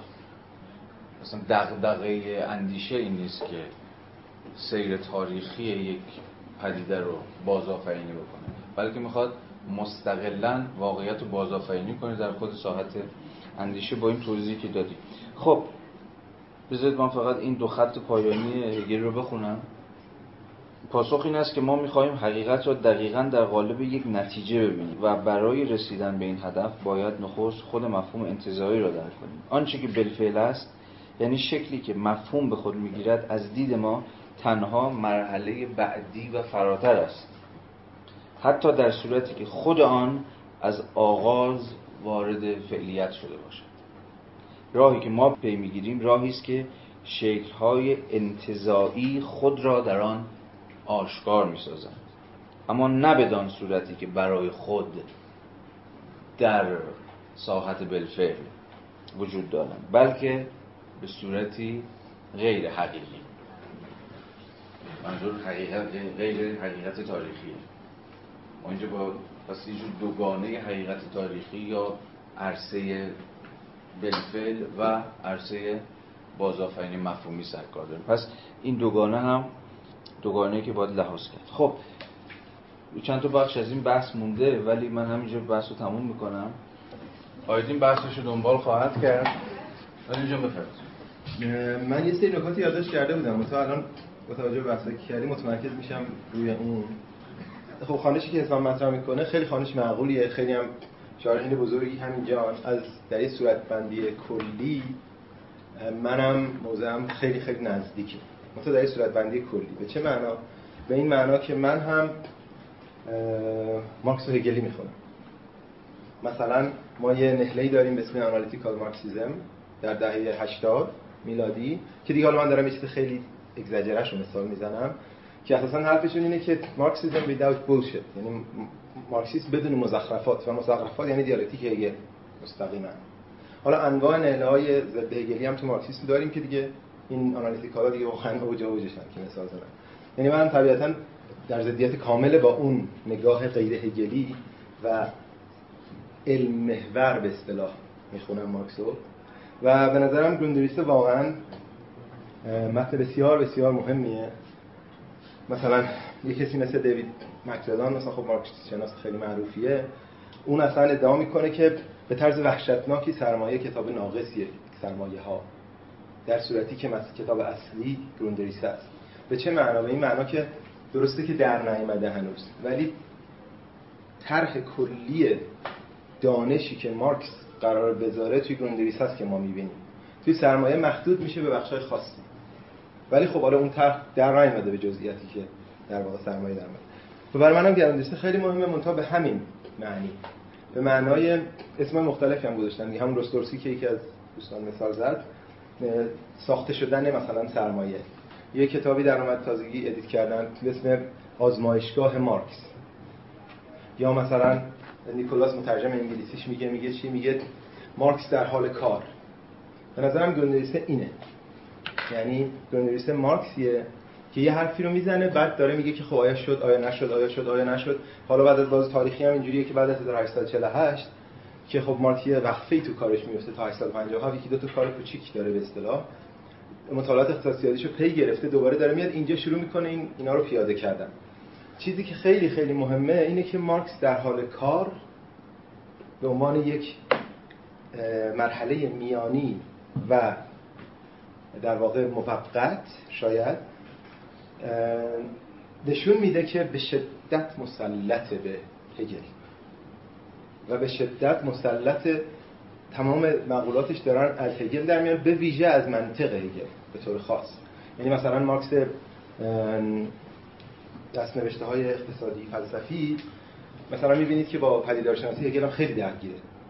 یا جاهای دیگه مثلا با عناصر فلسفه حرف درگیره. ولی اینجا مسئله اصلی برای هگل به نظر من به طور کلی هم میشه اینو بس داد. برای مارکس اقتصاد سیاسی یعنی از همین 1857 به بعد منطق هگل که بنیادیه و واقعا هم مسلط بشه یعنی واقعا جمله به جمله. تمام از لحاظ ترمینولوژی شما رفرنس مشخص می‌بینید به منطق. از لحاظ ساختار کلی حتی مثلا یه متفکر ژاپنی داره که 20 سال پیش کتابی نوشته که میگه که اصلا بخش بخش تقلید از منطق هگل گروندریسه که به نظر من اشتباه می‌کنه ولی به حال این روی کرد هم هست. تا این حد تطابق رو می‌بینن و از این جهت گروندریسه خیلی مهمه که نشون میده هر خانشی از سرمایه که مستقل از دیالکتیک باشه. یا دیالکتیک رو بخواد کمرنگ کنه.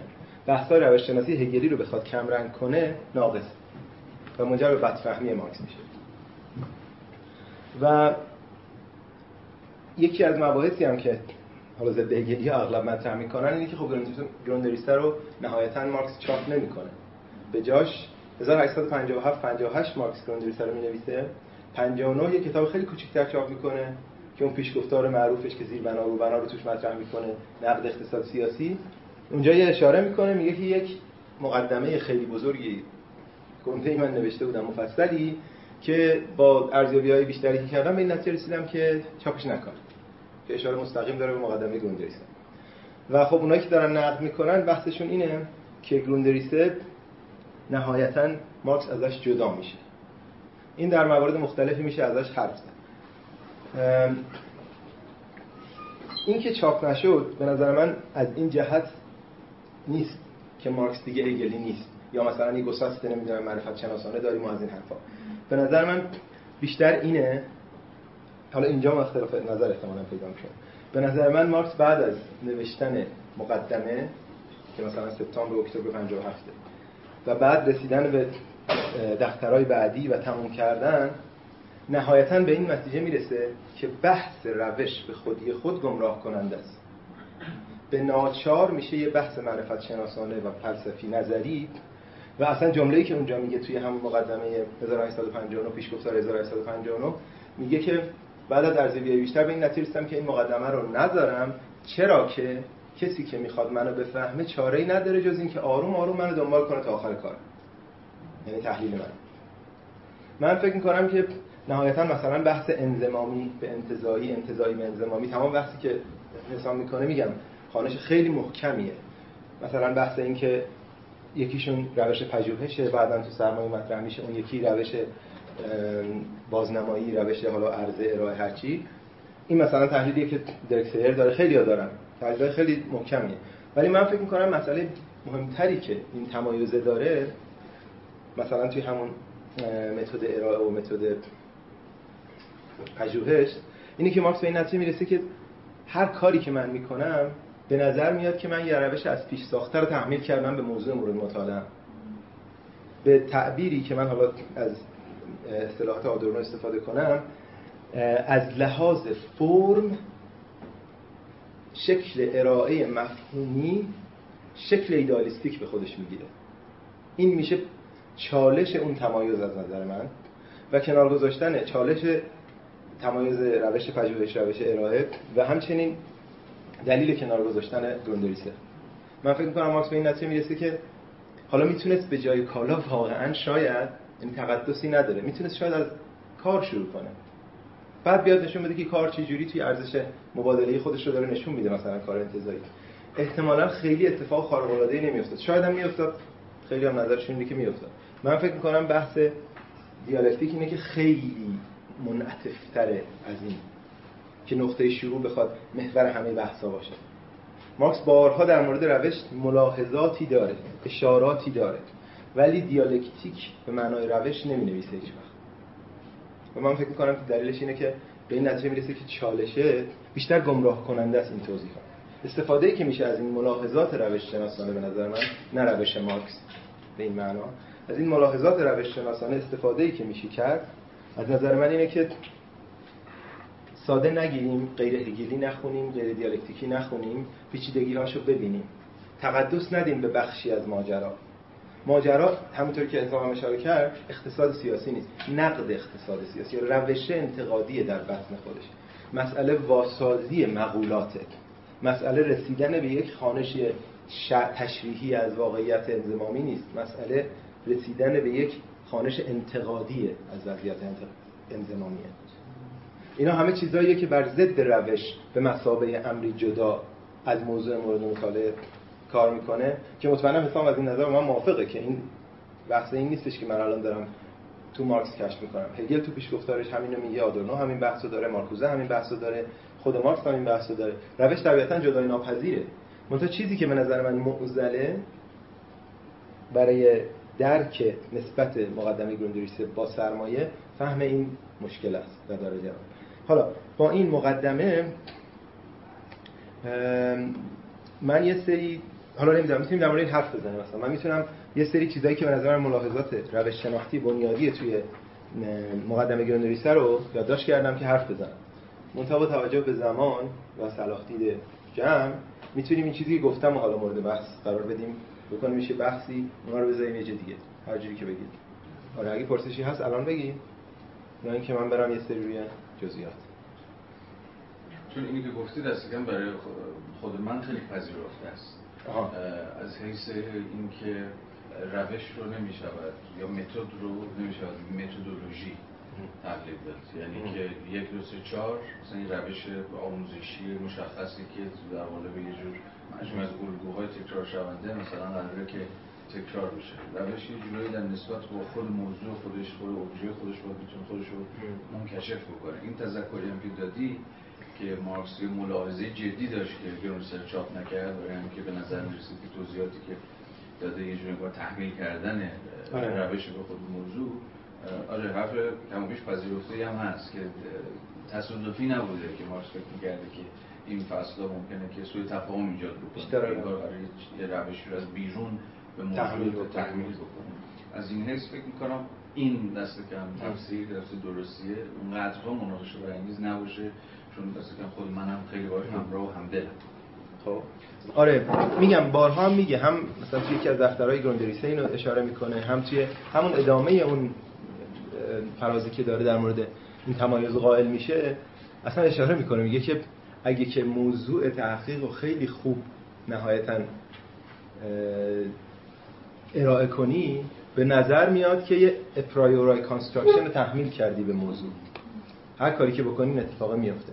بنابراین مسئله این میشه که چجوری نشون بدیم که ما یک ساختار مفهومی رو از پیش تحمیل نکردیم به موضوع مورد مطالعه. حالا داری من برم روی همین بخش سه دیگه چون فکر کنم فرصت نکنیم که بخوام بخش یک و دو گرامدریسی برسم.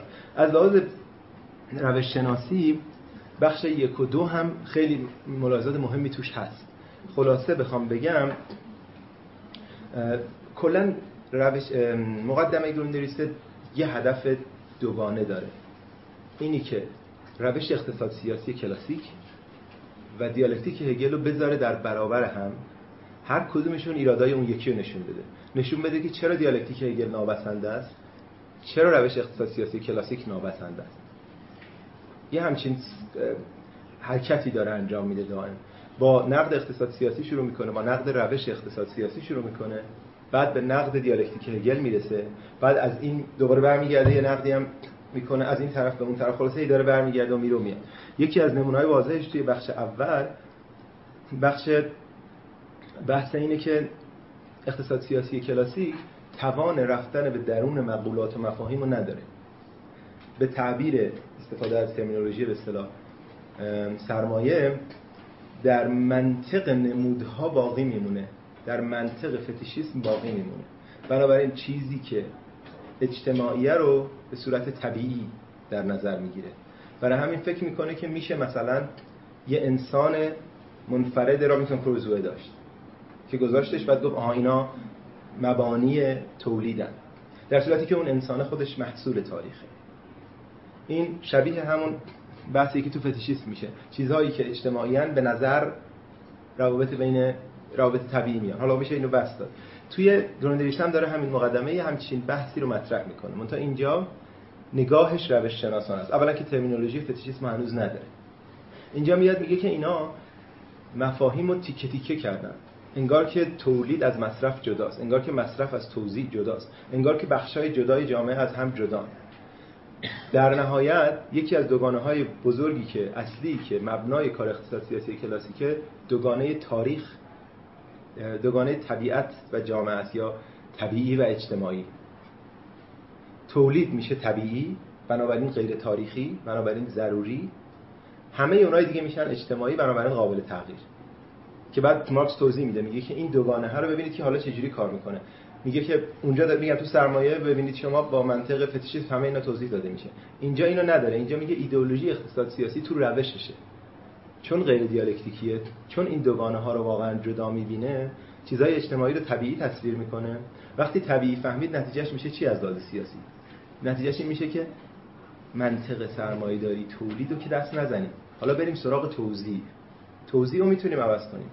نگاه رفرمیستی به اصطلاح میده. اینکه اگه مشکلی هست مشکل سرمایه‌داری نیست. مشکل نهادهایی که روی سرمایه‌داری ساخته شدن اینا دارن بد عمل می‌کنن. میاد توضیح میده که این ایدئولوژیه توی متد اینا هست.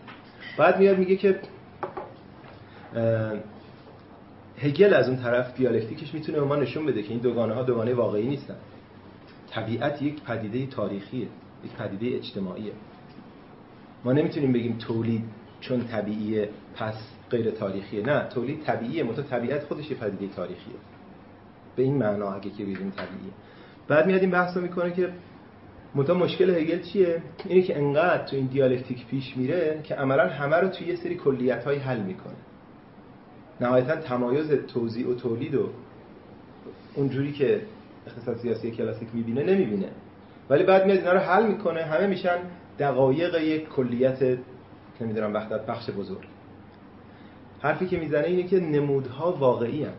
منطق فتیشیسم واقعیه. انتظاعها واقعی هم. اقتصاد سیاسی درسته که اقتصاد سیاسی کلاسیک ریکاردو اسمیت درسته که اینا گول منطق فتیشیسم خوردن. منتها یه حقیقتی هست تو فتیشیسم. یه واقعیتی هست. اونم اینه که نشون داره میده که تولید نقطه تعین بخشه اینی که اقتصاد سیاسی کلاسیک فکر می‌کنه تولید طبیعیه اشتباه داره بیانش می‌کنه. حقیقتش اینه که تولید تعین بخش جامعه است. این چیزیه که توی منطق دیالکتیک ایدالیستی هگل داره گم میشه. من طبیعتا اینو الان خیلی بحثش فکر کنم که ندم برم رو بخش سوم ولی اگه می‌خواید از این سوالی دارید بپرسید.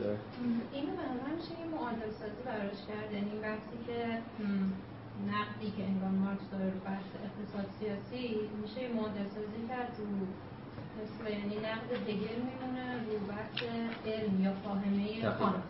یعنی دقیقا همونطور که آنالیتیک آره معرفت شناسی اون داره مقولات رو داده شده در نظر می‌گیره. از این نظر نمی‌تونه رابطه بینشون رو می‌تونه راجع به چگونگی صحبت کنه اما نمی‌تونه بگه چرا این مقولات مشخص چرا این شیوه تفکر مشخص. توی اقتصاد سیاسی دقیقا انگار داره همچین اتفاقی میفته. یعنی میاد میگه ما این مقولات رو داریم و دقیقا میاد نسبت بین این مقولات رو بررسی می‌کنه. سود اینطوریه تقسیم کار اینطوریه نسبت اینایی که بالا پایین بشه رو هم دیگه چه تأثیری می‌ذاره؟ اما نمی‌تونه بیاد بگه که چرا اینها؟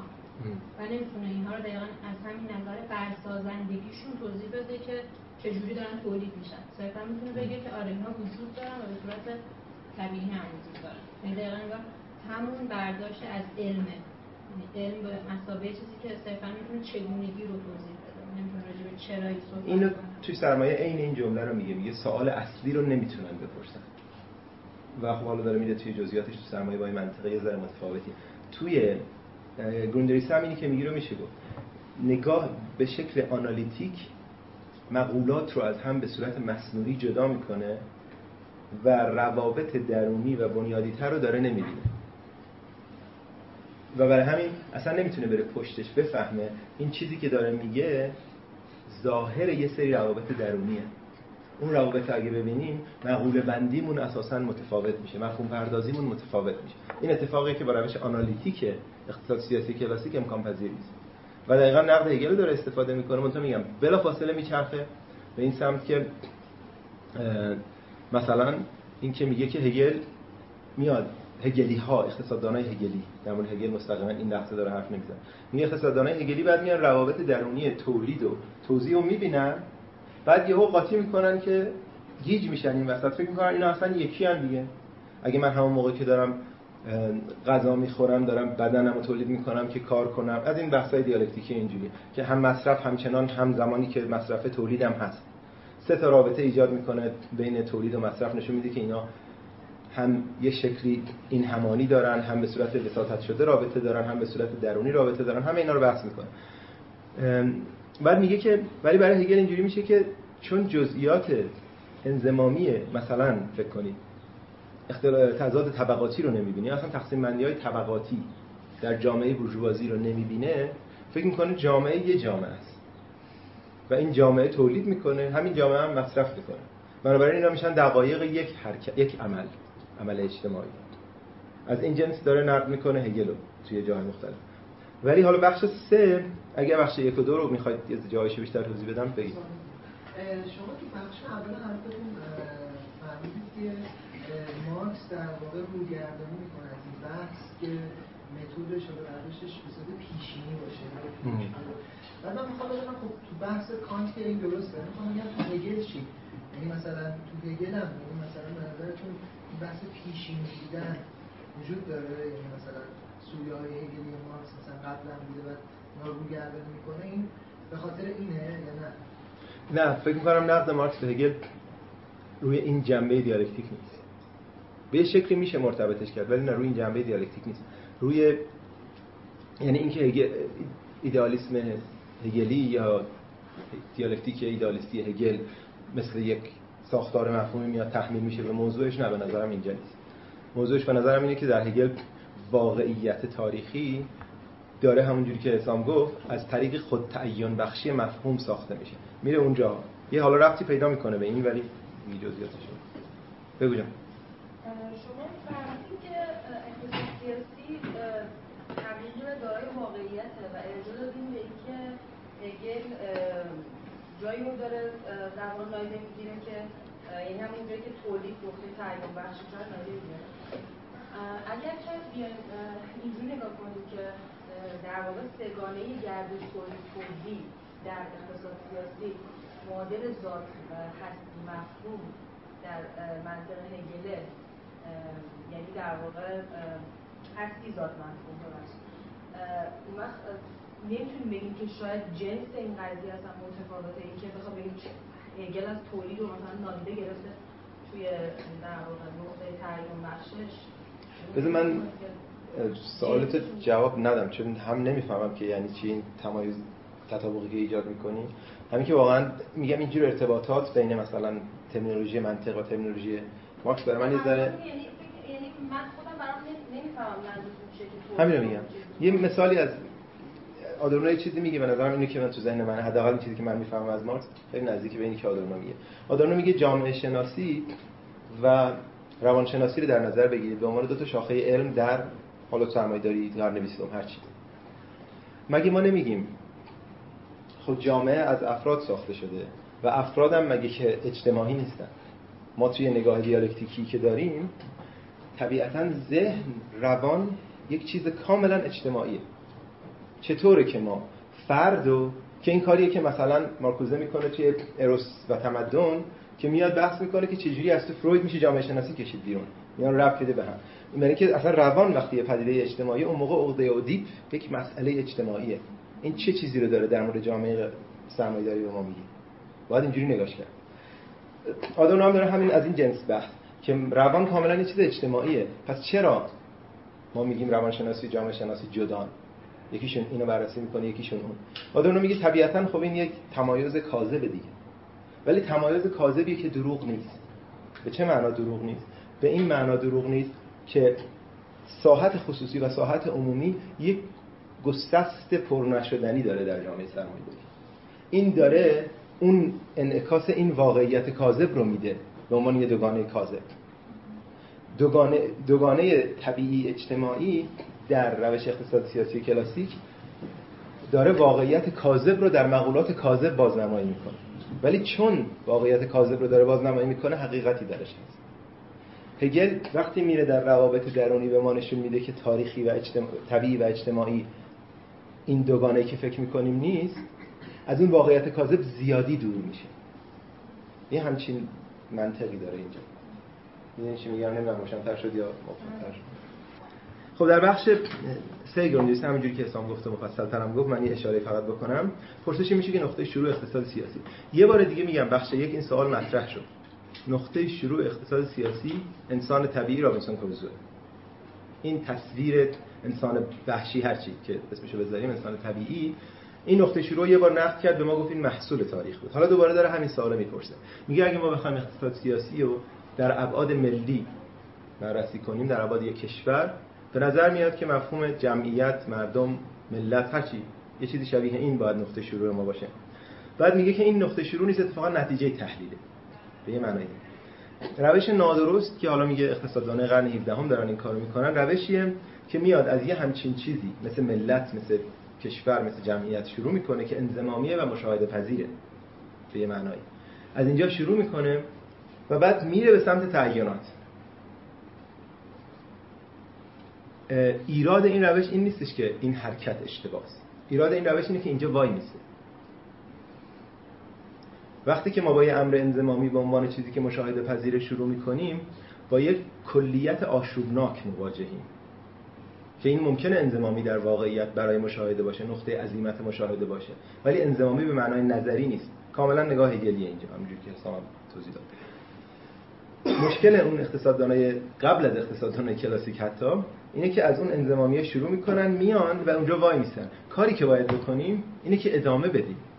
بعد که از اون انزمامی شروع کردیم اومدیم به تعیینات ساده. حالا از تعیینات ساده برگردیم برسیم به انزمامی دوباره می‌رسیم به مفهوم ملت جمعیت یا هرچی. اما این بار امر انزمامی که ساخته شده در ذهن. این بخش پاراگراف اول بخش سه گروندریس هست تقریبا یه صفحه خورده ایه.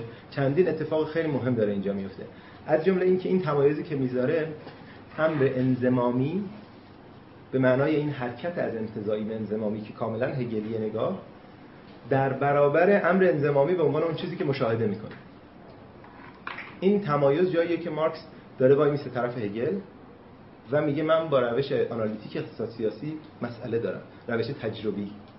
به اون معنای حالا که به زبان متأخرتر ما بگیم روش پوزیتیویستی. اونی که مشاهده پذیر رو می‌گیره انضمامی. مارکس داره میگه این نیست. اینی که هگل میگه درسته. انضمامی یعنی اون که از پایین شروع میشه جزء جزء می‌سازه تعینات رو می‌سازه. میگه یک کلیت غنی از کسرت تعینات. این میشه انزمامی. پس اینجا داره تمایزش رو با روش آنالیتیک یا تجربی اقتصاد سیاسی کلاسیک نشون اما بعد یه تمایز دیگه می‌ذاره. بلا فاصله بدون اینکه هیچ توضیحی هم بده. میگم اینم تنها که من می‌تونم بخونمش اینی که مارکس داره یادداشت می‌کنه. اصلا نگفته بود که اینا رو از هگل گرفته. ولی چون روشش هگلیه بعد میگه اما اینجا هگلی اشتباهی هم می‌کنه. اصلا هیچ اشاره به هگل نداره توی مثلا توی صفحه اساسا. و میگه اما اینجا یه هگل اشتباهی می‌کنه. اونم اینی که این چیزی رو که توسط مفاهیم به عنوان انزمامی ساخت بعد فکر می‌کنه این همون انزمامی واقعیه.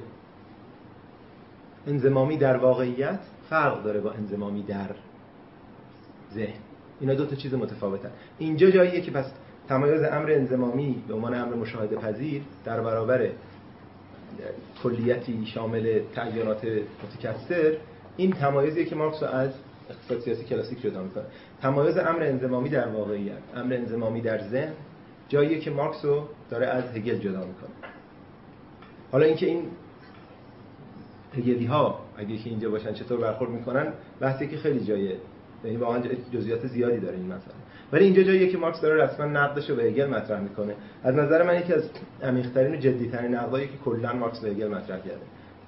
و دقیقا جایی هم هست که نشون میده که اون جاهایی که می‌خواد هگل رو به چرخونه رو سرش رو نمی‌دونم هگل ایدئالیست بود من می‌خوام حالا برگردم به اوبژه و این چیزا همه به نظر من به حالت تعلیق در میان. یعنی بیشتر یه صورتبندی جدلی خیلی نگاهش به هگل و نقدش به هگل عمیق‌تر از نمی‌دونم چرخوندن هگل رو سرش ایناست. چون اون که خیلی جواب ساده هم داره. هگل رو سرش به چرخوند دوباره هگل دیالکتیک مگه میشه رو سرش چرخون مگه که میشه حالا از انزمامی شروع کرد رفت انتزاعی بعد برعکسش انجام نداد.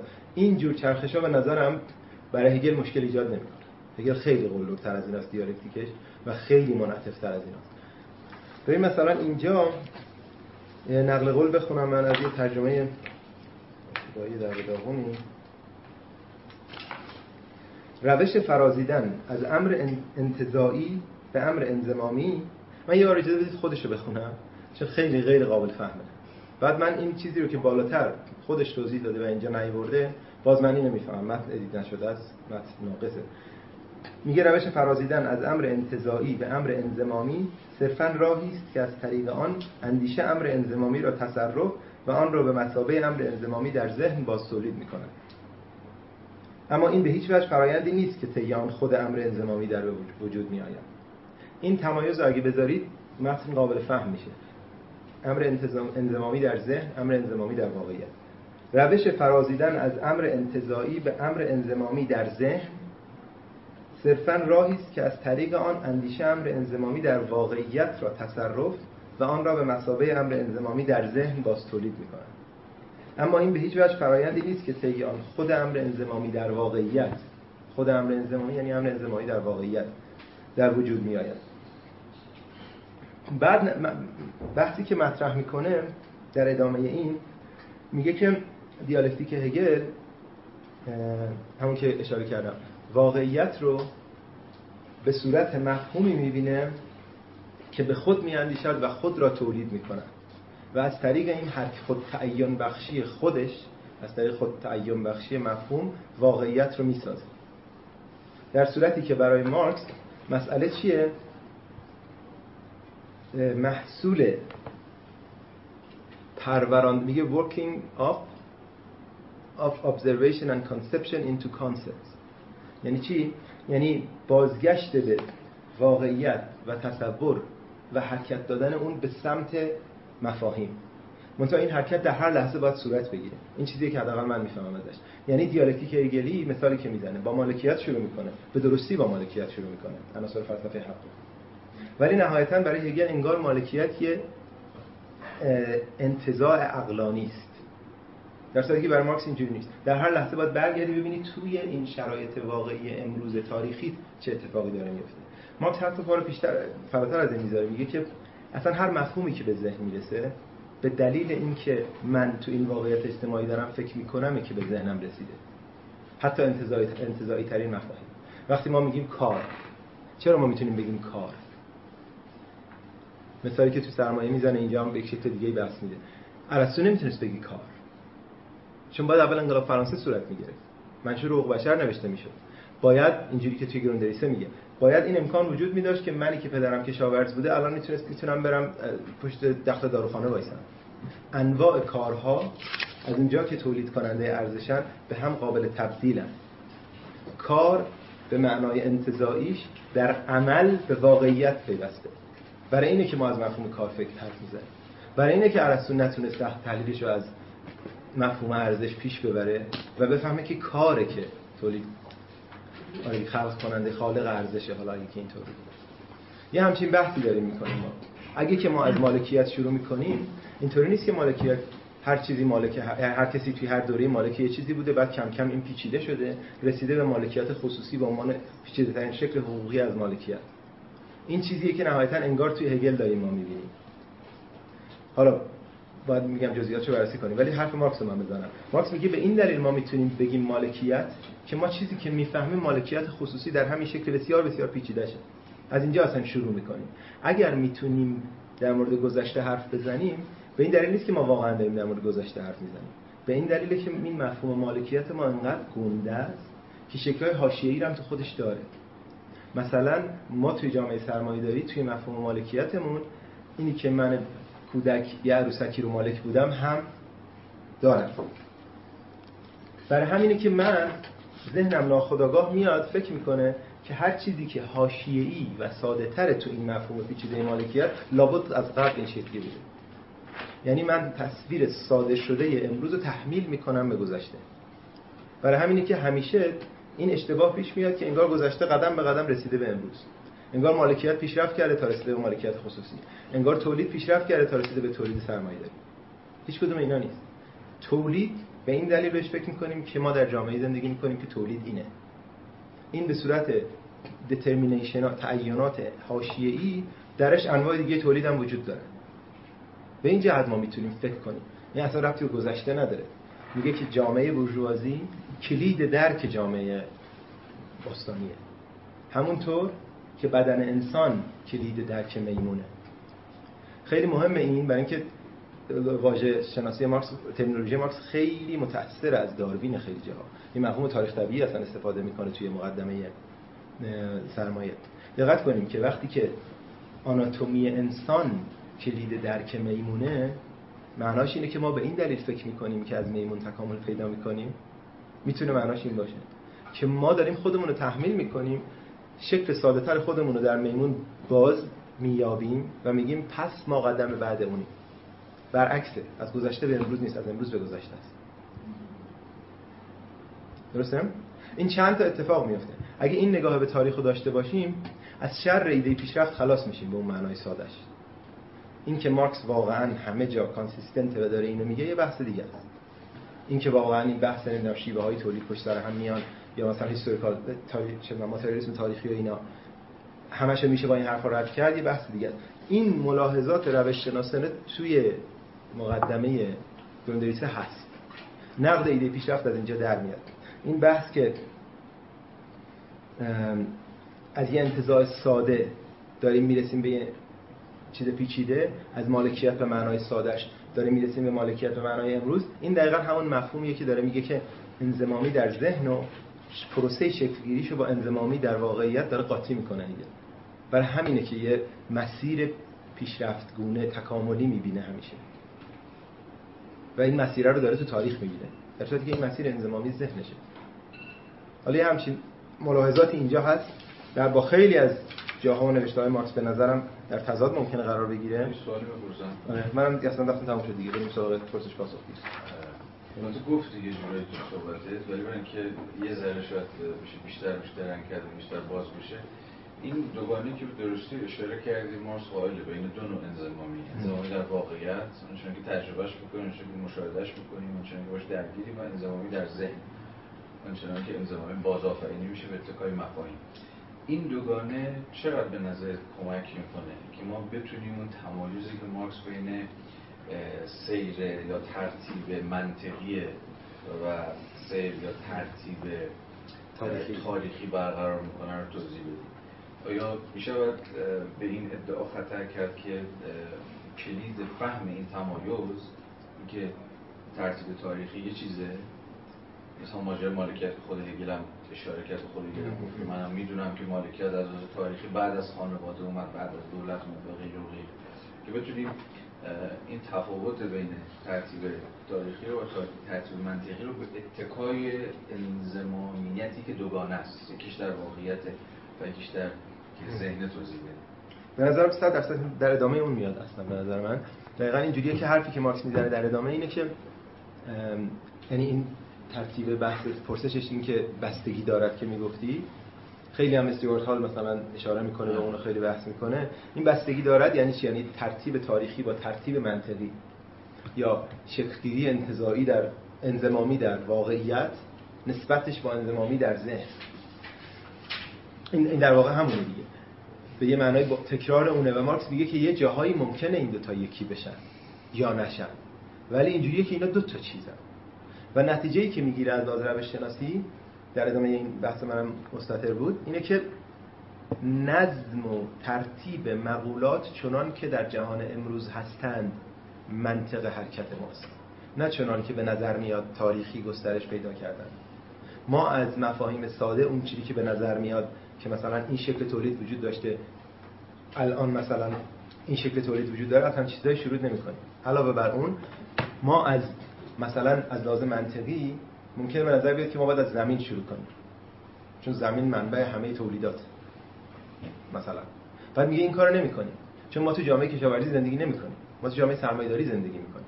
در جامعه سرمایه‌داری مسئله اصلی ما اینه که زمین اون جایگاه بنیادی رو دیگه نداره. کاره که اون جایگاه بنیادی رو داره. کار کالاست که اون جایگاه بنیادی رو داره. و از این جور چیزا. منطق فرمیشن امروز جامعه است. که منطق تحلیل رو تعیین می‌کنه یا ترتیب رو تعیین می‌کنه. جواب تو توش بود کنم نه؟ بله بله من یه تکمله بزنم در همین بحثی که داری دنبال می‌کنیم. اینکه چرا اینقدر مثلا یه مفهومی مثل کار اینقدر اهمیت پیدا کرده مثلا در تحلیل کسی مثل مارکس همین توضیحی داشتی سعی کردی بدی.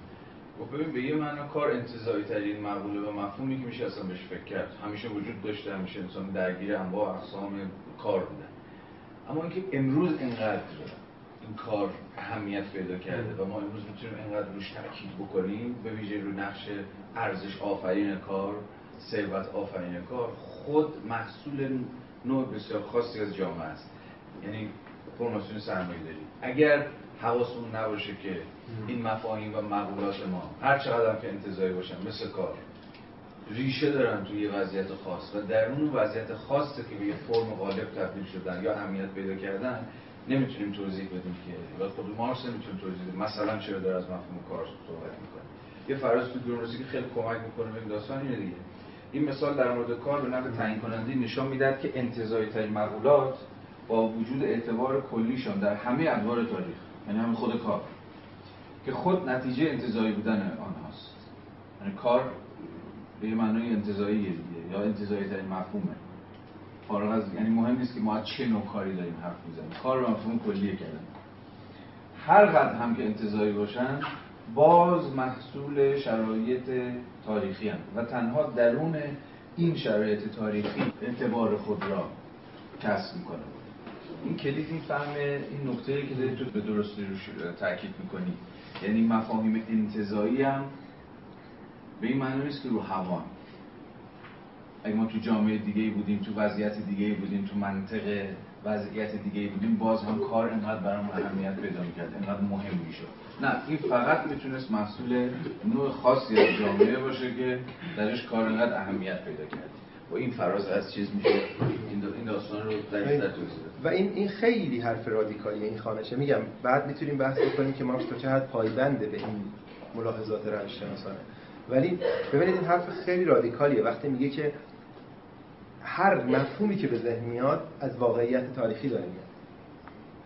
حتی انتظایی ترین مفاهیم اتفاقا دارن از پیچیده ترین جوامع میان. به عنوان مثال چرا هگل به ذهنش می‌رسه که هستی ناب ناب ترینه حالا نه که هگل خودش اینو به یک شکل دیگه توضیح نمیده اونم میده. ولی برای مارکس اینجوریه که در احتمالا اگه بخوایم بحثش کنیم در یه جامعه ای که وجود اینطوری از بقیه جنبه ها انتزاع شده و جدا شده است که ما فکر می‌کنیم اصلا یه چیزی رو با وجود شروع کنیم. اینی که مثلا بعدا حالا من دارم زیادی دیگه امتداد میدم این بحثو ولی بعدا ما میایم به عنوان یه کشف عجیب غریب از در جهان بودن وجود حرف می‌زنیم دازاین حرف می‌زنیم. اینو میشه ریشه ها شد نه که بگم های دیگر از اینجا گرفته ولی میشه یه همچی چیزی از این در آورد. هر چیزی که ما فکر می‌کنیم بهش داره از این واقعیت تاریخی میاد. اگه ما فکر می‌کنیم مثلا روابط خانوادگی قبلا این شکلی ساده بوده به دلیل اینکه ما پیچیدگی خودمون رو اینجوری می‌فهمیم بعد شکل ناقصش رو اونجوری می‌فهمیم پروژکتش می‌کنیم به گذشته. همیشه داریم از امروز گذشته رو می‌فهمیم. از لحاظ تاریخی خیلی رادیکاله. هگل هم همین نگاه هست یا ما؟ مارکس نگاه مارکس فکر می‌کنم در هگل به این شکل نیست. یعنی تاریخ به نظرم این شکل دیگه این پیدا می‌کنه در هگل مثلا اون بحث مارپیچ که می‌گفتی مارپیچه رو اگه دو بعدی بری حرف درسته به نظر من. ولی اگه مارپیچه رو سه بعدیش کنی اون مفهوم رشد پیشرفت هگلی توی محور سوم داره اتفاق میفته همچنان. هگل به نظر من واقعا به یه تکاملی از حداقل اندیشه قائل به یه معنایی نه که بگم تمام شد به کمال رسید به انتها رسید. به روح مطلق بسته نمیشه ولی مسیر داره. جهتمندی داره. از این جهت فکر می‌کنم نگاهش به تاریخ خیلی متفاوته.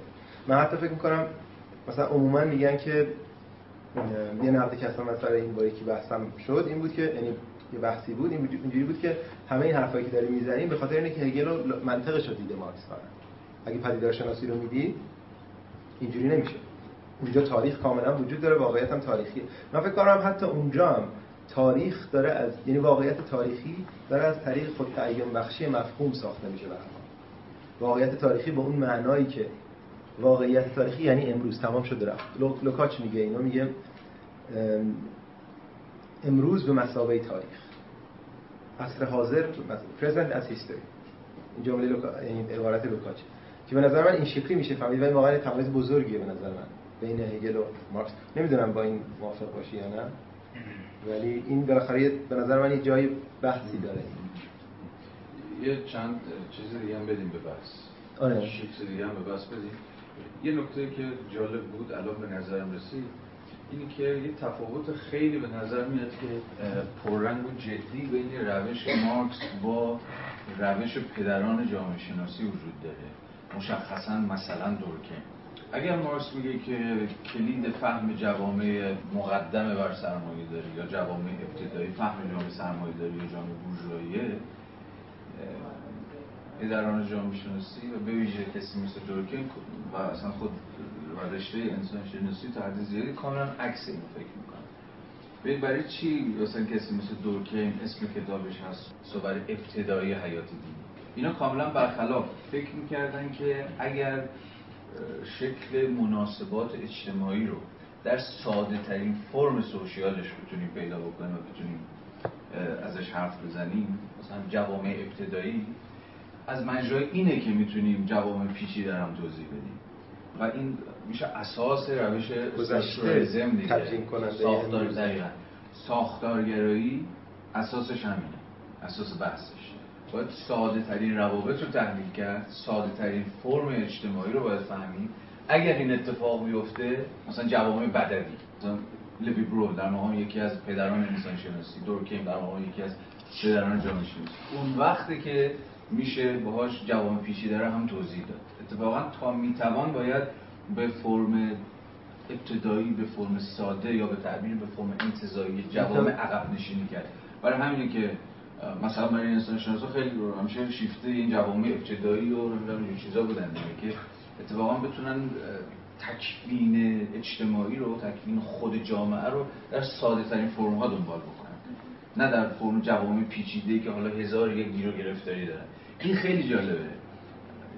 از حیث روش شناسی و تا چه پایه در برابر روش شناسی مارکس کان معتقد باید عکسش رفت یعنی باید جوامع پیچیده رو فهمید.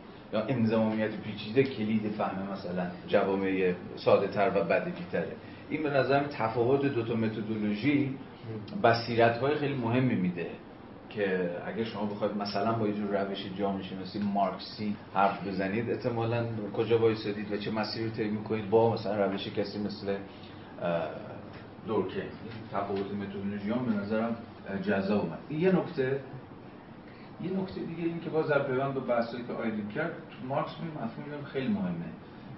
و دقیقا کلید فهمش هم همینجاست. Real abstraction. خیلی مثلا انتزاع واقعی یا انتزاع بلفه این یعنی چی؟ این real abstraction همین توضیح بود که آیدین داشت می‌داد منم با یه فرازی که از خود گروندریسه خوندم سعی کردم بگم. یعنی مثلا که درسته که ما از abstraction ها داریم حرف می‌زنیم. یا دنبال این هستیم که به انتزاعی ترین مقوله و مفهوم برسیم. اما این انتزاعی ترین مقوله یا مفهوم real ه واقعیه. یعنی در دل خود واقعیتی که امروز و اینجا داریم تجربه میکنیمه که معنادار میشه. مثلا مثالی که از کار زدن اینکه کار انقدر برای این بابا مهمه برای مارکس اینقدر مهم میشه میگه ببین به یه معنا انتظایی ترین مفهومی که میشه بهش فکر کردن چون کل زندگی و تاریخ بشر کاره. ولی کار تازه در جامعه بورژوازیه که تا این پایه اهمیت پیدا کرده. داره میگه اصلا کار به یک معنای از از مفهومی کشف فیزیوکرات ها بود. فیزیوکرات های سنت در واقع اقتصادی ملازم با میانه های اصل فودالیسم ادعای اصلشون بود دیگه که در واقع ثروت نتیجه کاره اما کار بر روی زمین. و اونا بودن که برای اولین بار اهمیت کار رو در ثروت آفرینی کشف کردن. ولی در نهایت تا انتهای خودش نتونستم پیش برن دقیقا دلیل محدودیت که بر خود فودالیزم حاکم بود. بعد این اسمیت بود که تاکید در خود اقتصاد سیاسی کلاسیک روی ارزش آفرینی کار دست گذاشت و تاکید کرد که اگر در واقع ارزشی تولید میشه از مجرای کار این کار اهمیت پیدا کرد. و خب دیگه در مارکس این به یه جوری انگار به انتهای منطقی خودش می‌رسه. این تاکید گذاری.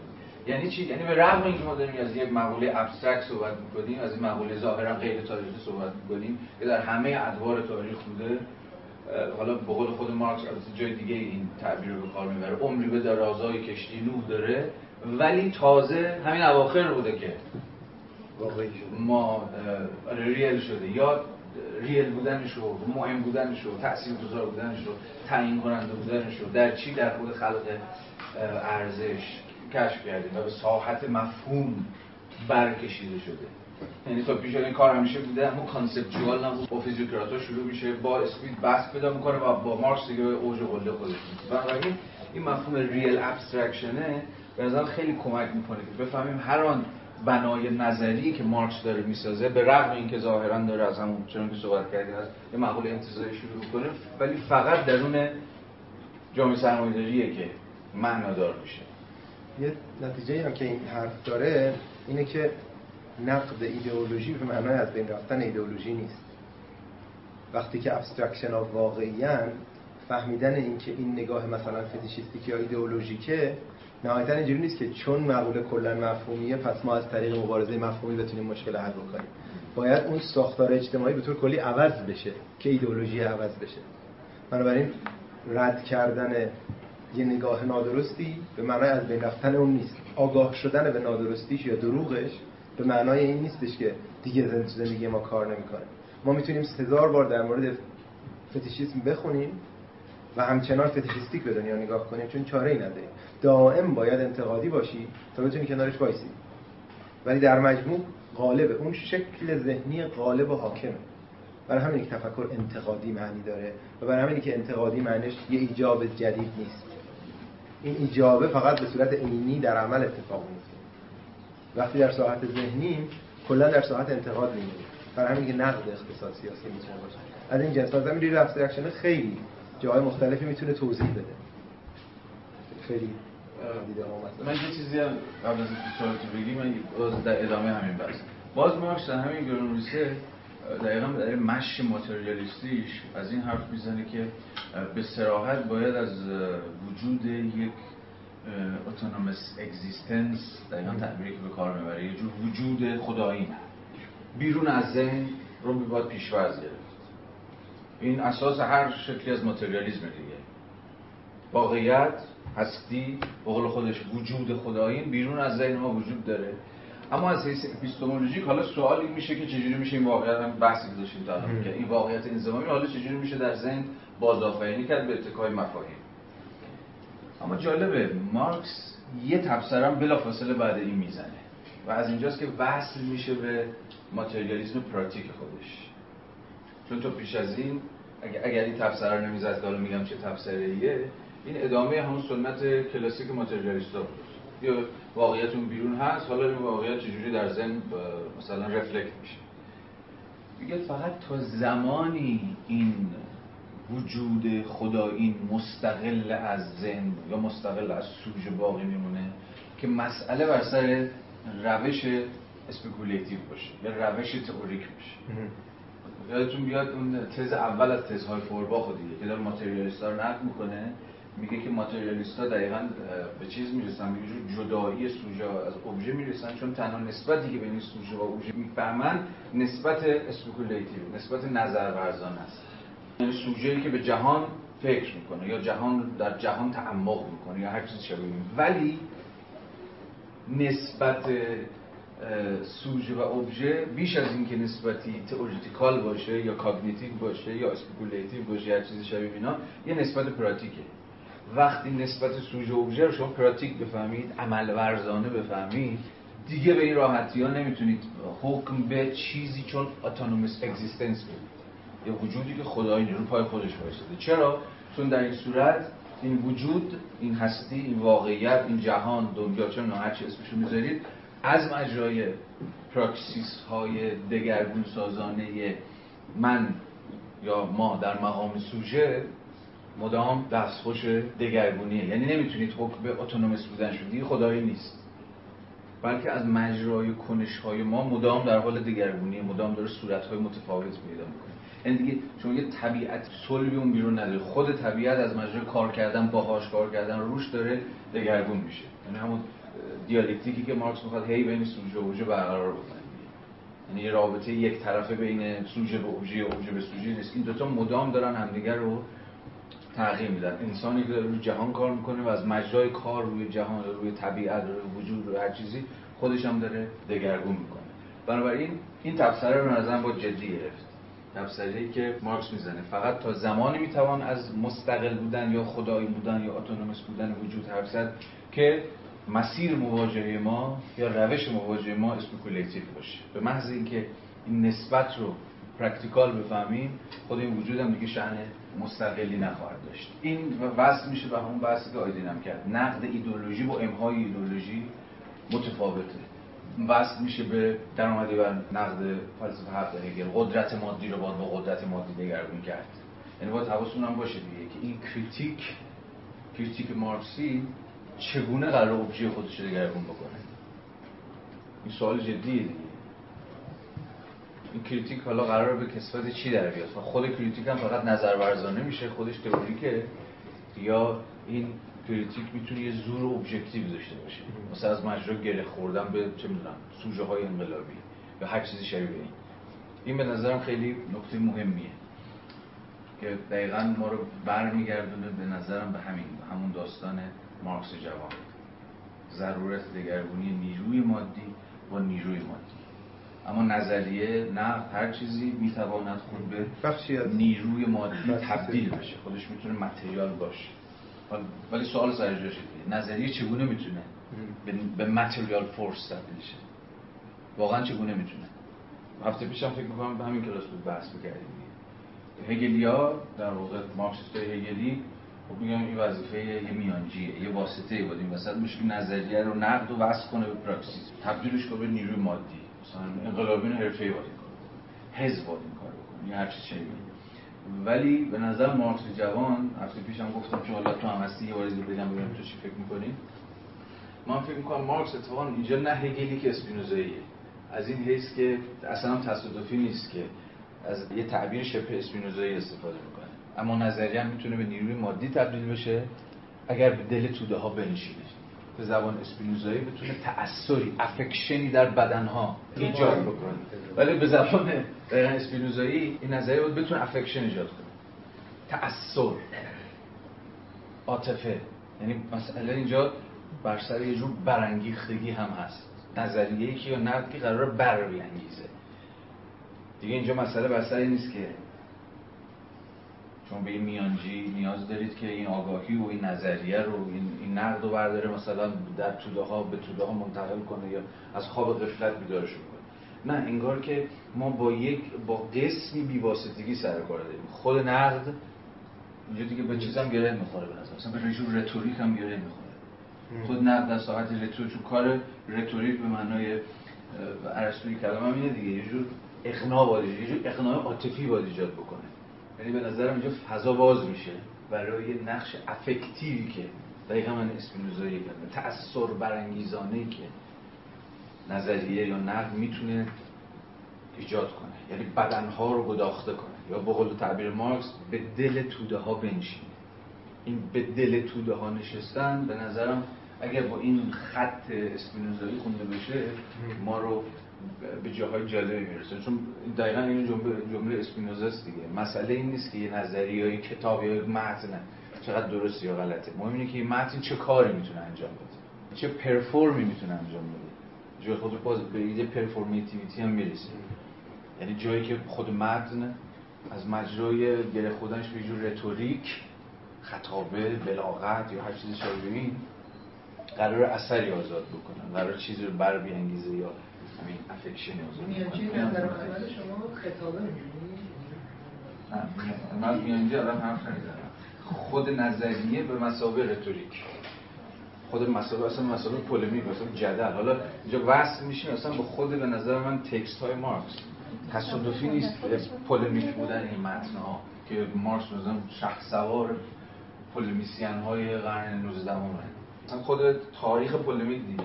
چون چه در جدل قراره که چیز جدل قراره که یه جور اقناع ایجاد بکنه.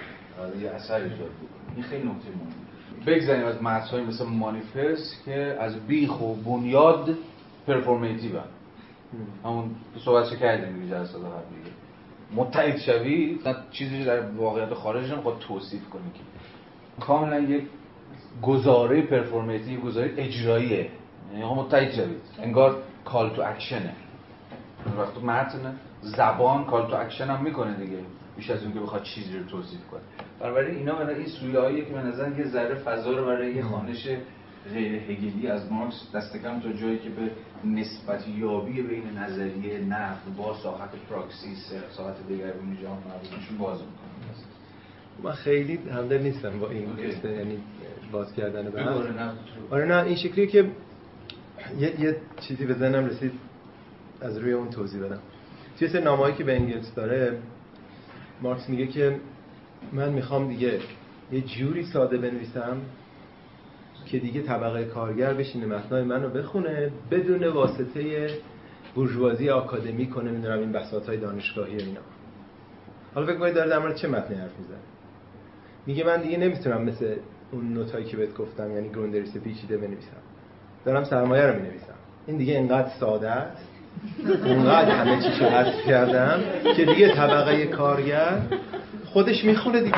کاری نداره دیگه. اینی که می‌خونه خودش دیگه. دیگه احتیاجی به من تو مقدمه یورست اول هم همینو میگه دیگه. میگه غیر از فصل اول که سخته که نظریه و اینا آره. دیگه بعد این از یه جهت اینجوریه که حالا توهمی که مارکس داره از سادگی شاید ولی یه بخش خیلی خیلی مهمی داره.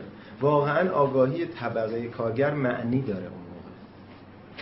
و آگاهی انتقادی طبقه کارگر وقتی معنی داره اون موقع این متن جایگاه نظریش فرق می‌کنه برای دوره ای که توش اینو من دارم متأثر از آدورنو میگم. آدورنو مستقیما میگه که حالا با نقدایی که می‌کنه به مثلا مارکس در کنارش میگه ولی اینم باید در نظر بگیریم که طبقه کارگر یک مفهوم کاملا نظری نبود در زمان مارکس. معنی داشت.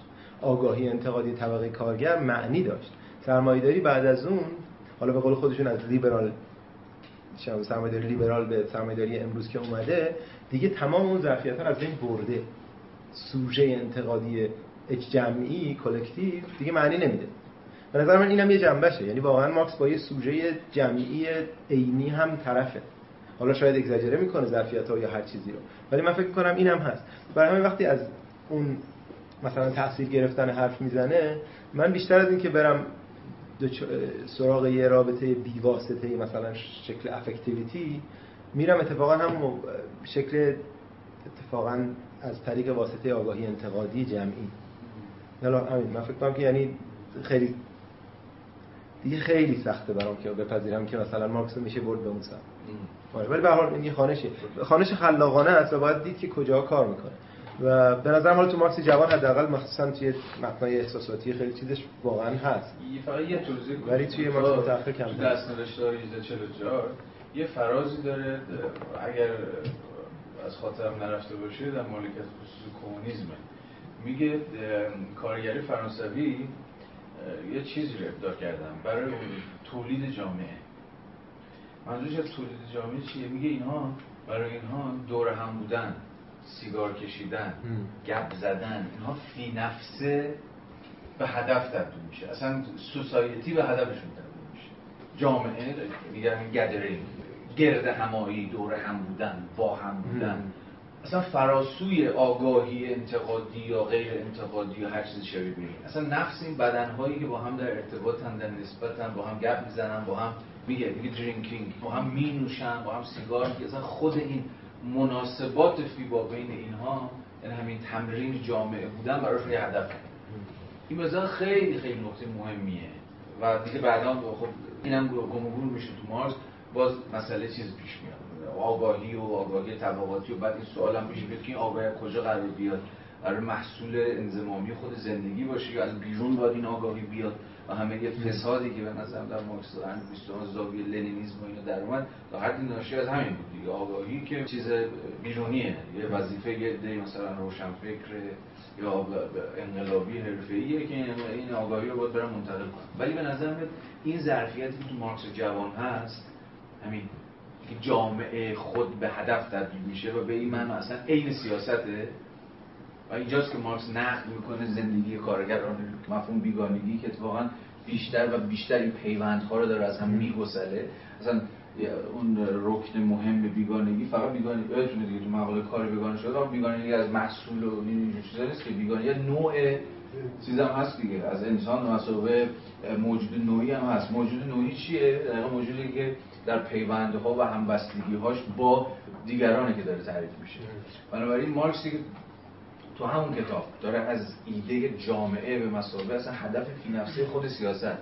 حرف می‌زنه اونجا می‌فهمید که چرا نگران بیگانگی نگران پیامدهای پراکند ساز و اتمیستی بیگانگیه. یعنی این شرایط کار تو این آدم ها رو این کارگرا رو بیشتر و بیشتر داره تو خودشون تو خلوت خودشون تو تنهایی خودشون منزوی می‌کنه و گیرش هم اینه که این پیوندها رو این رشته های با هم بودن رو داره میگسله.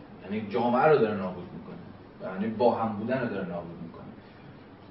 این با هم بودن که بهانش می‌تونه یه نوشیدن ساده باشه یه سیگار کشیدن ساده باشه از خیلی جمله درخشانی. به هدف این کارگران تبدیل شد. هدف کارگران سوسیالیست فرانسه اونجا داره از کارگر سوسیالیست فرانسه حرف می‌زنه که حالا داره میگه توی این فرایندهای چیز بیشتر و بیشتر رشته های الفتشون رشته های دوستیشون و با هم بودنشون داره گسسته میشه. اینم به نظرم میاد که یه ظرفیت گم شده یه بعدن خیلی اونقدر برای مارکس دیگه این, این نکته چقدر جلو رفتیم اهمیت پیدا نکرد. خب چیز دیگه ای رو آقا می‌خواد بگید اگر کامنتی حرفی حدیثی هست بگیم ما هنوز یه 5 دقیقه بعد با چی؟ انضمامی real abstraction یعنی دو تا کار متفاوتن دیگه. انضمامی در ذهن مربوط به شکل تصرف واقعیت توسط ذهن. ولی real abstraction انتزاعیه که داره در عمل کار می‌کنه. حالا ما از طریق احتمالا اون یعنی بیشتر اون جنبه روش شناسانه داره. چجوری ذهن واقعیت رو تصرف می‌کنه؟ از آن خود می‌کنه فراچنگ می‌کنه.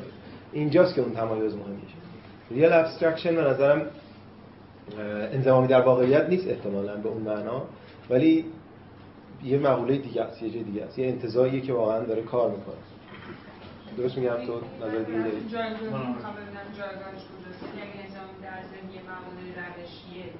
real هم روشیه یا نه کجا کار می‌کنه؟ نه یکی از مختصات واقعیت تاریخی ماست. این real abstraction شاید هر واقعیت تاریخی ولی بهتره در مورد هر واقعیت تاریخی حرف نزنیم. یکی از مختصات واقعیت تاریخی ما مثلا این همون چیزیه که میشه عینیت مفهوم یا عینیتی توی مفهوم هست. و به این معنا البته مارکس از این تعبیر استفاده نمی‌کنه ولی به این معنا دقیقا یه ابزار تحلیلیه real abstraction یه ابزار تحلیلیه که اتفاقا در باز می‌کنه قفل باز می‌کنه. یه تعبیری که تو آیدین بود مفهومی که داره کار می‌کنه این خیلی مهمه. یعنی و به یه معنا اینه که دل بخواهی هم نیست دیگه. این abstraction ها. دل بخواهی نیست. کاملا در نسبت با واقعیت تاریخی موجوده که معنا داره. و باید بگم از این حس که جایگاهش کجاست جایگاهش رو دقیقا باید به مساوی ابزار تحلیلی بفهمیم. یه ابزار تحلیلی که دقیقا می‌تونه جایگاه شما رو در مقام تحلیلگر در نسبت با فرماسیون تاریخی غالب که دارید روش حرف می‌زنید تعیین بکنه سوال سختی بود. بذار من یه چیز دیگه بگم. چون این که میگه جنبه تحلیلی داره می‌کنه روش شناسی میشه متفاوت با اون که یعنی متفاوت نمیشه شاید جنبه های مختلفی. می‌دونی یه جایی که این مثال میاد کجاست؟ مقوله مبادله. توی مبادله چه اتفاقی میفته پس اول سرمایه. تو مبادله اتفاقی که میفته اینه که من با این می نویسم با این می بینم یا با این چای می خورم درسته؟ اینا رو چجوری میشه با هم مبادله کرد؟ باید یه انتزاعی اون پشت باشه که حالا باید می‌رسه به کار مجرد و این چیزا. اون انتزاعی که هست بعد حالا مستقیم تر میگه که یه جوری برای اینکه این ارزش های استفاده متفاوت قابل مبادله با هم باشن باید این بنیان انتزاعی وجود داشته باشه. که حالا باید می‌رسه به مفهوم ارزش می‌رسه به مفهوم کار انتزاعی و همه این چیزا. اون انتزاعه ولی واقعیه. چون همه چی داره با همه چی مبادله میشه. real abstraction اینجا داره کار می‌کنه. من ایش... حالا فکر می‌کنم این تو واقعیت عمل می‌کنه ولی ابزار تحلیلی هم می‌تونه به معنی باشه. ولی من این شکلی یعنی جایی که خیلی پررنگ توی مارکس مطرح میشه پس اول سرمایه اینه که مبادله انتزاع واقعیه. درست؟ و اینکه این حالا یه ابزار تحلیلی روش شناسی نیست یا نه اون یه بحث دیگه است. میگم انتزاع انزمامی در ذهن مقوله شکل تصرف انزمامی در واقعیت. حالا اینا رو چجوری بخواید کنار هم بذارید به نظر دو, دو تا سطحه. اون سطحی که تو توضیح دادی سطح هستی شناسی کشه. و درست هم هست. مثلا انتظار انتظار واقعی چیه؟ یا انتظار تاریخ انتظار واقعی از کجا داره میاد؟ این چیزی که تو سعی توضیح بدی. مبادله دو مبادله دو کالای متفاوت. احتمالا مارکس میگه به دلیلی که یه چیز مشترکی تو جفتشون هست. چه چیز مشترکی تو جفتشون هست؟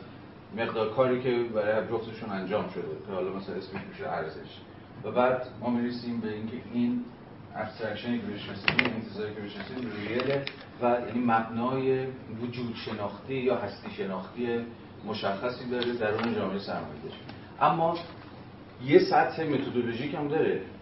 فارغ از اینکه شما چجوری رسیدید به ایده اصلا چجوری تکوین پیدا کردیم این real abstraction سطح روش شناسیکش میشه خود حالا این کار انتزاعی قرار که یه ابزار تحلیلی باشه برای که شما کل منطق مبادله رو توضیح بدی و از منظر تحلیل مبادله برسی به اینکه پول در مقابل کالای هم ارز چجوری اومده و چجوری ساخته شده و پول چجوری توی معادله قرار تبدیل بشه به یا ارتقا پیدا بکنه به سرمایه.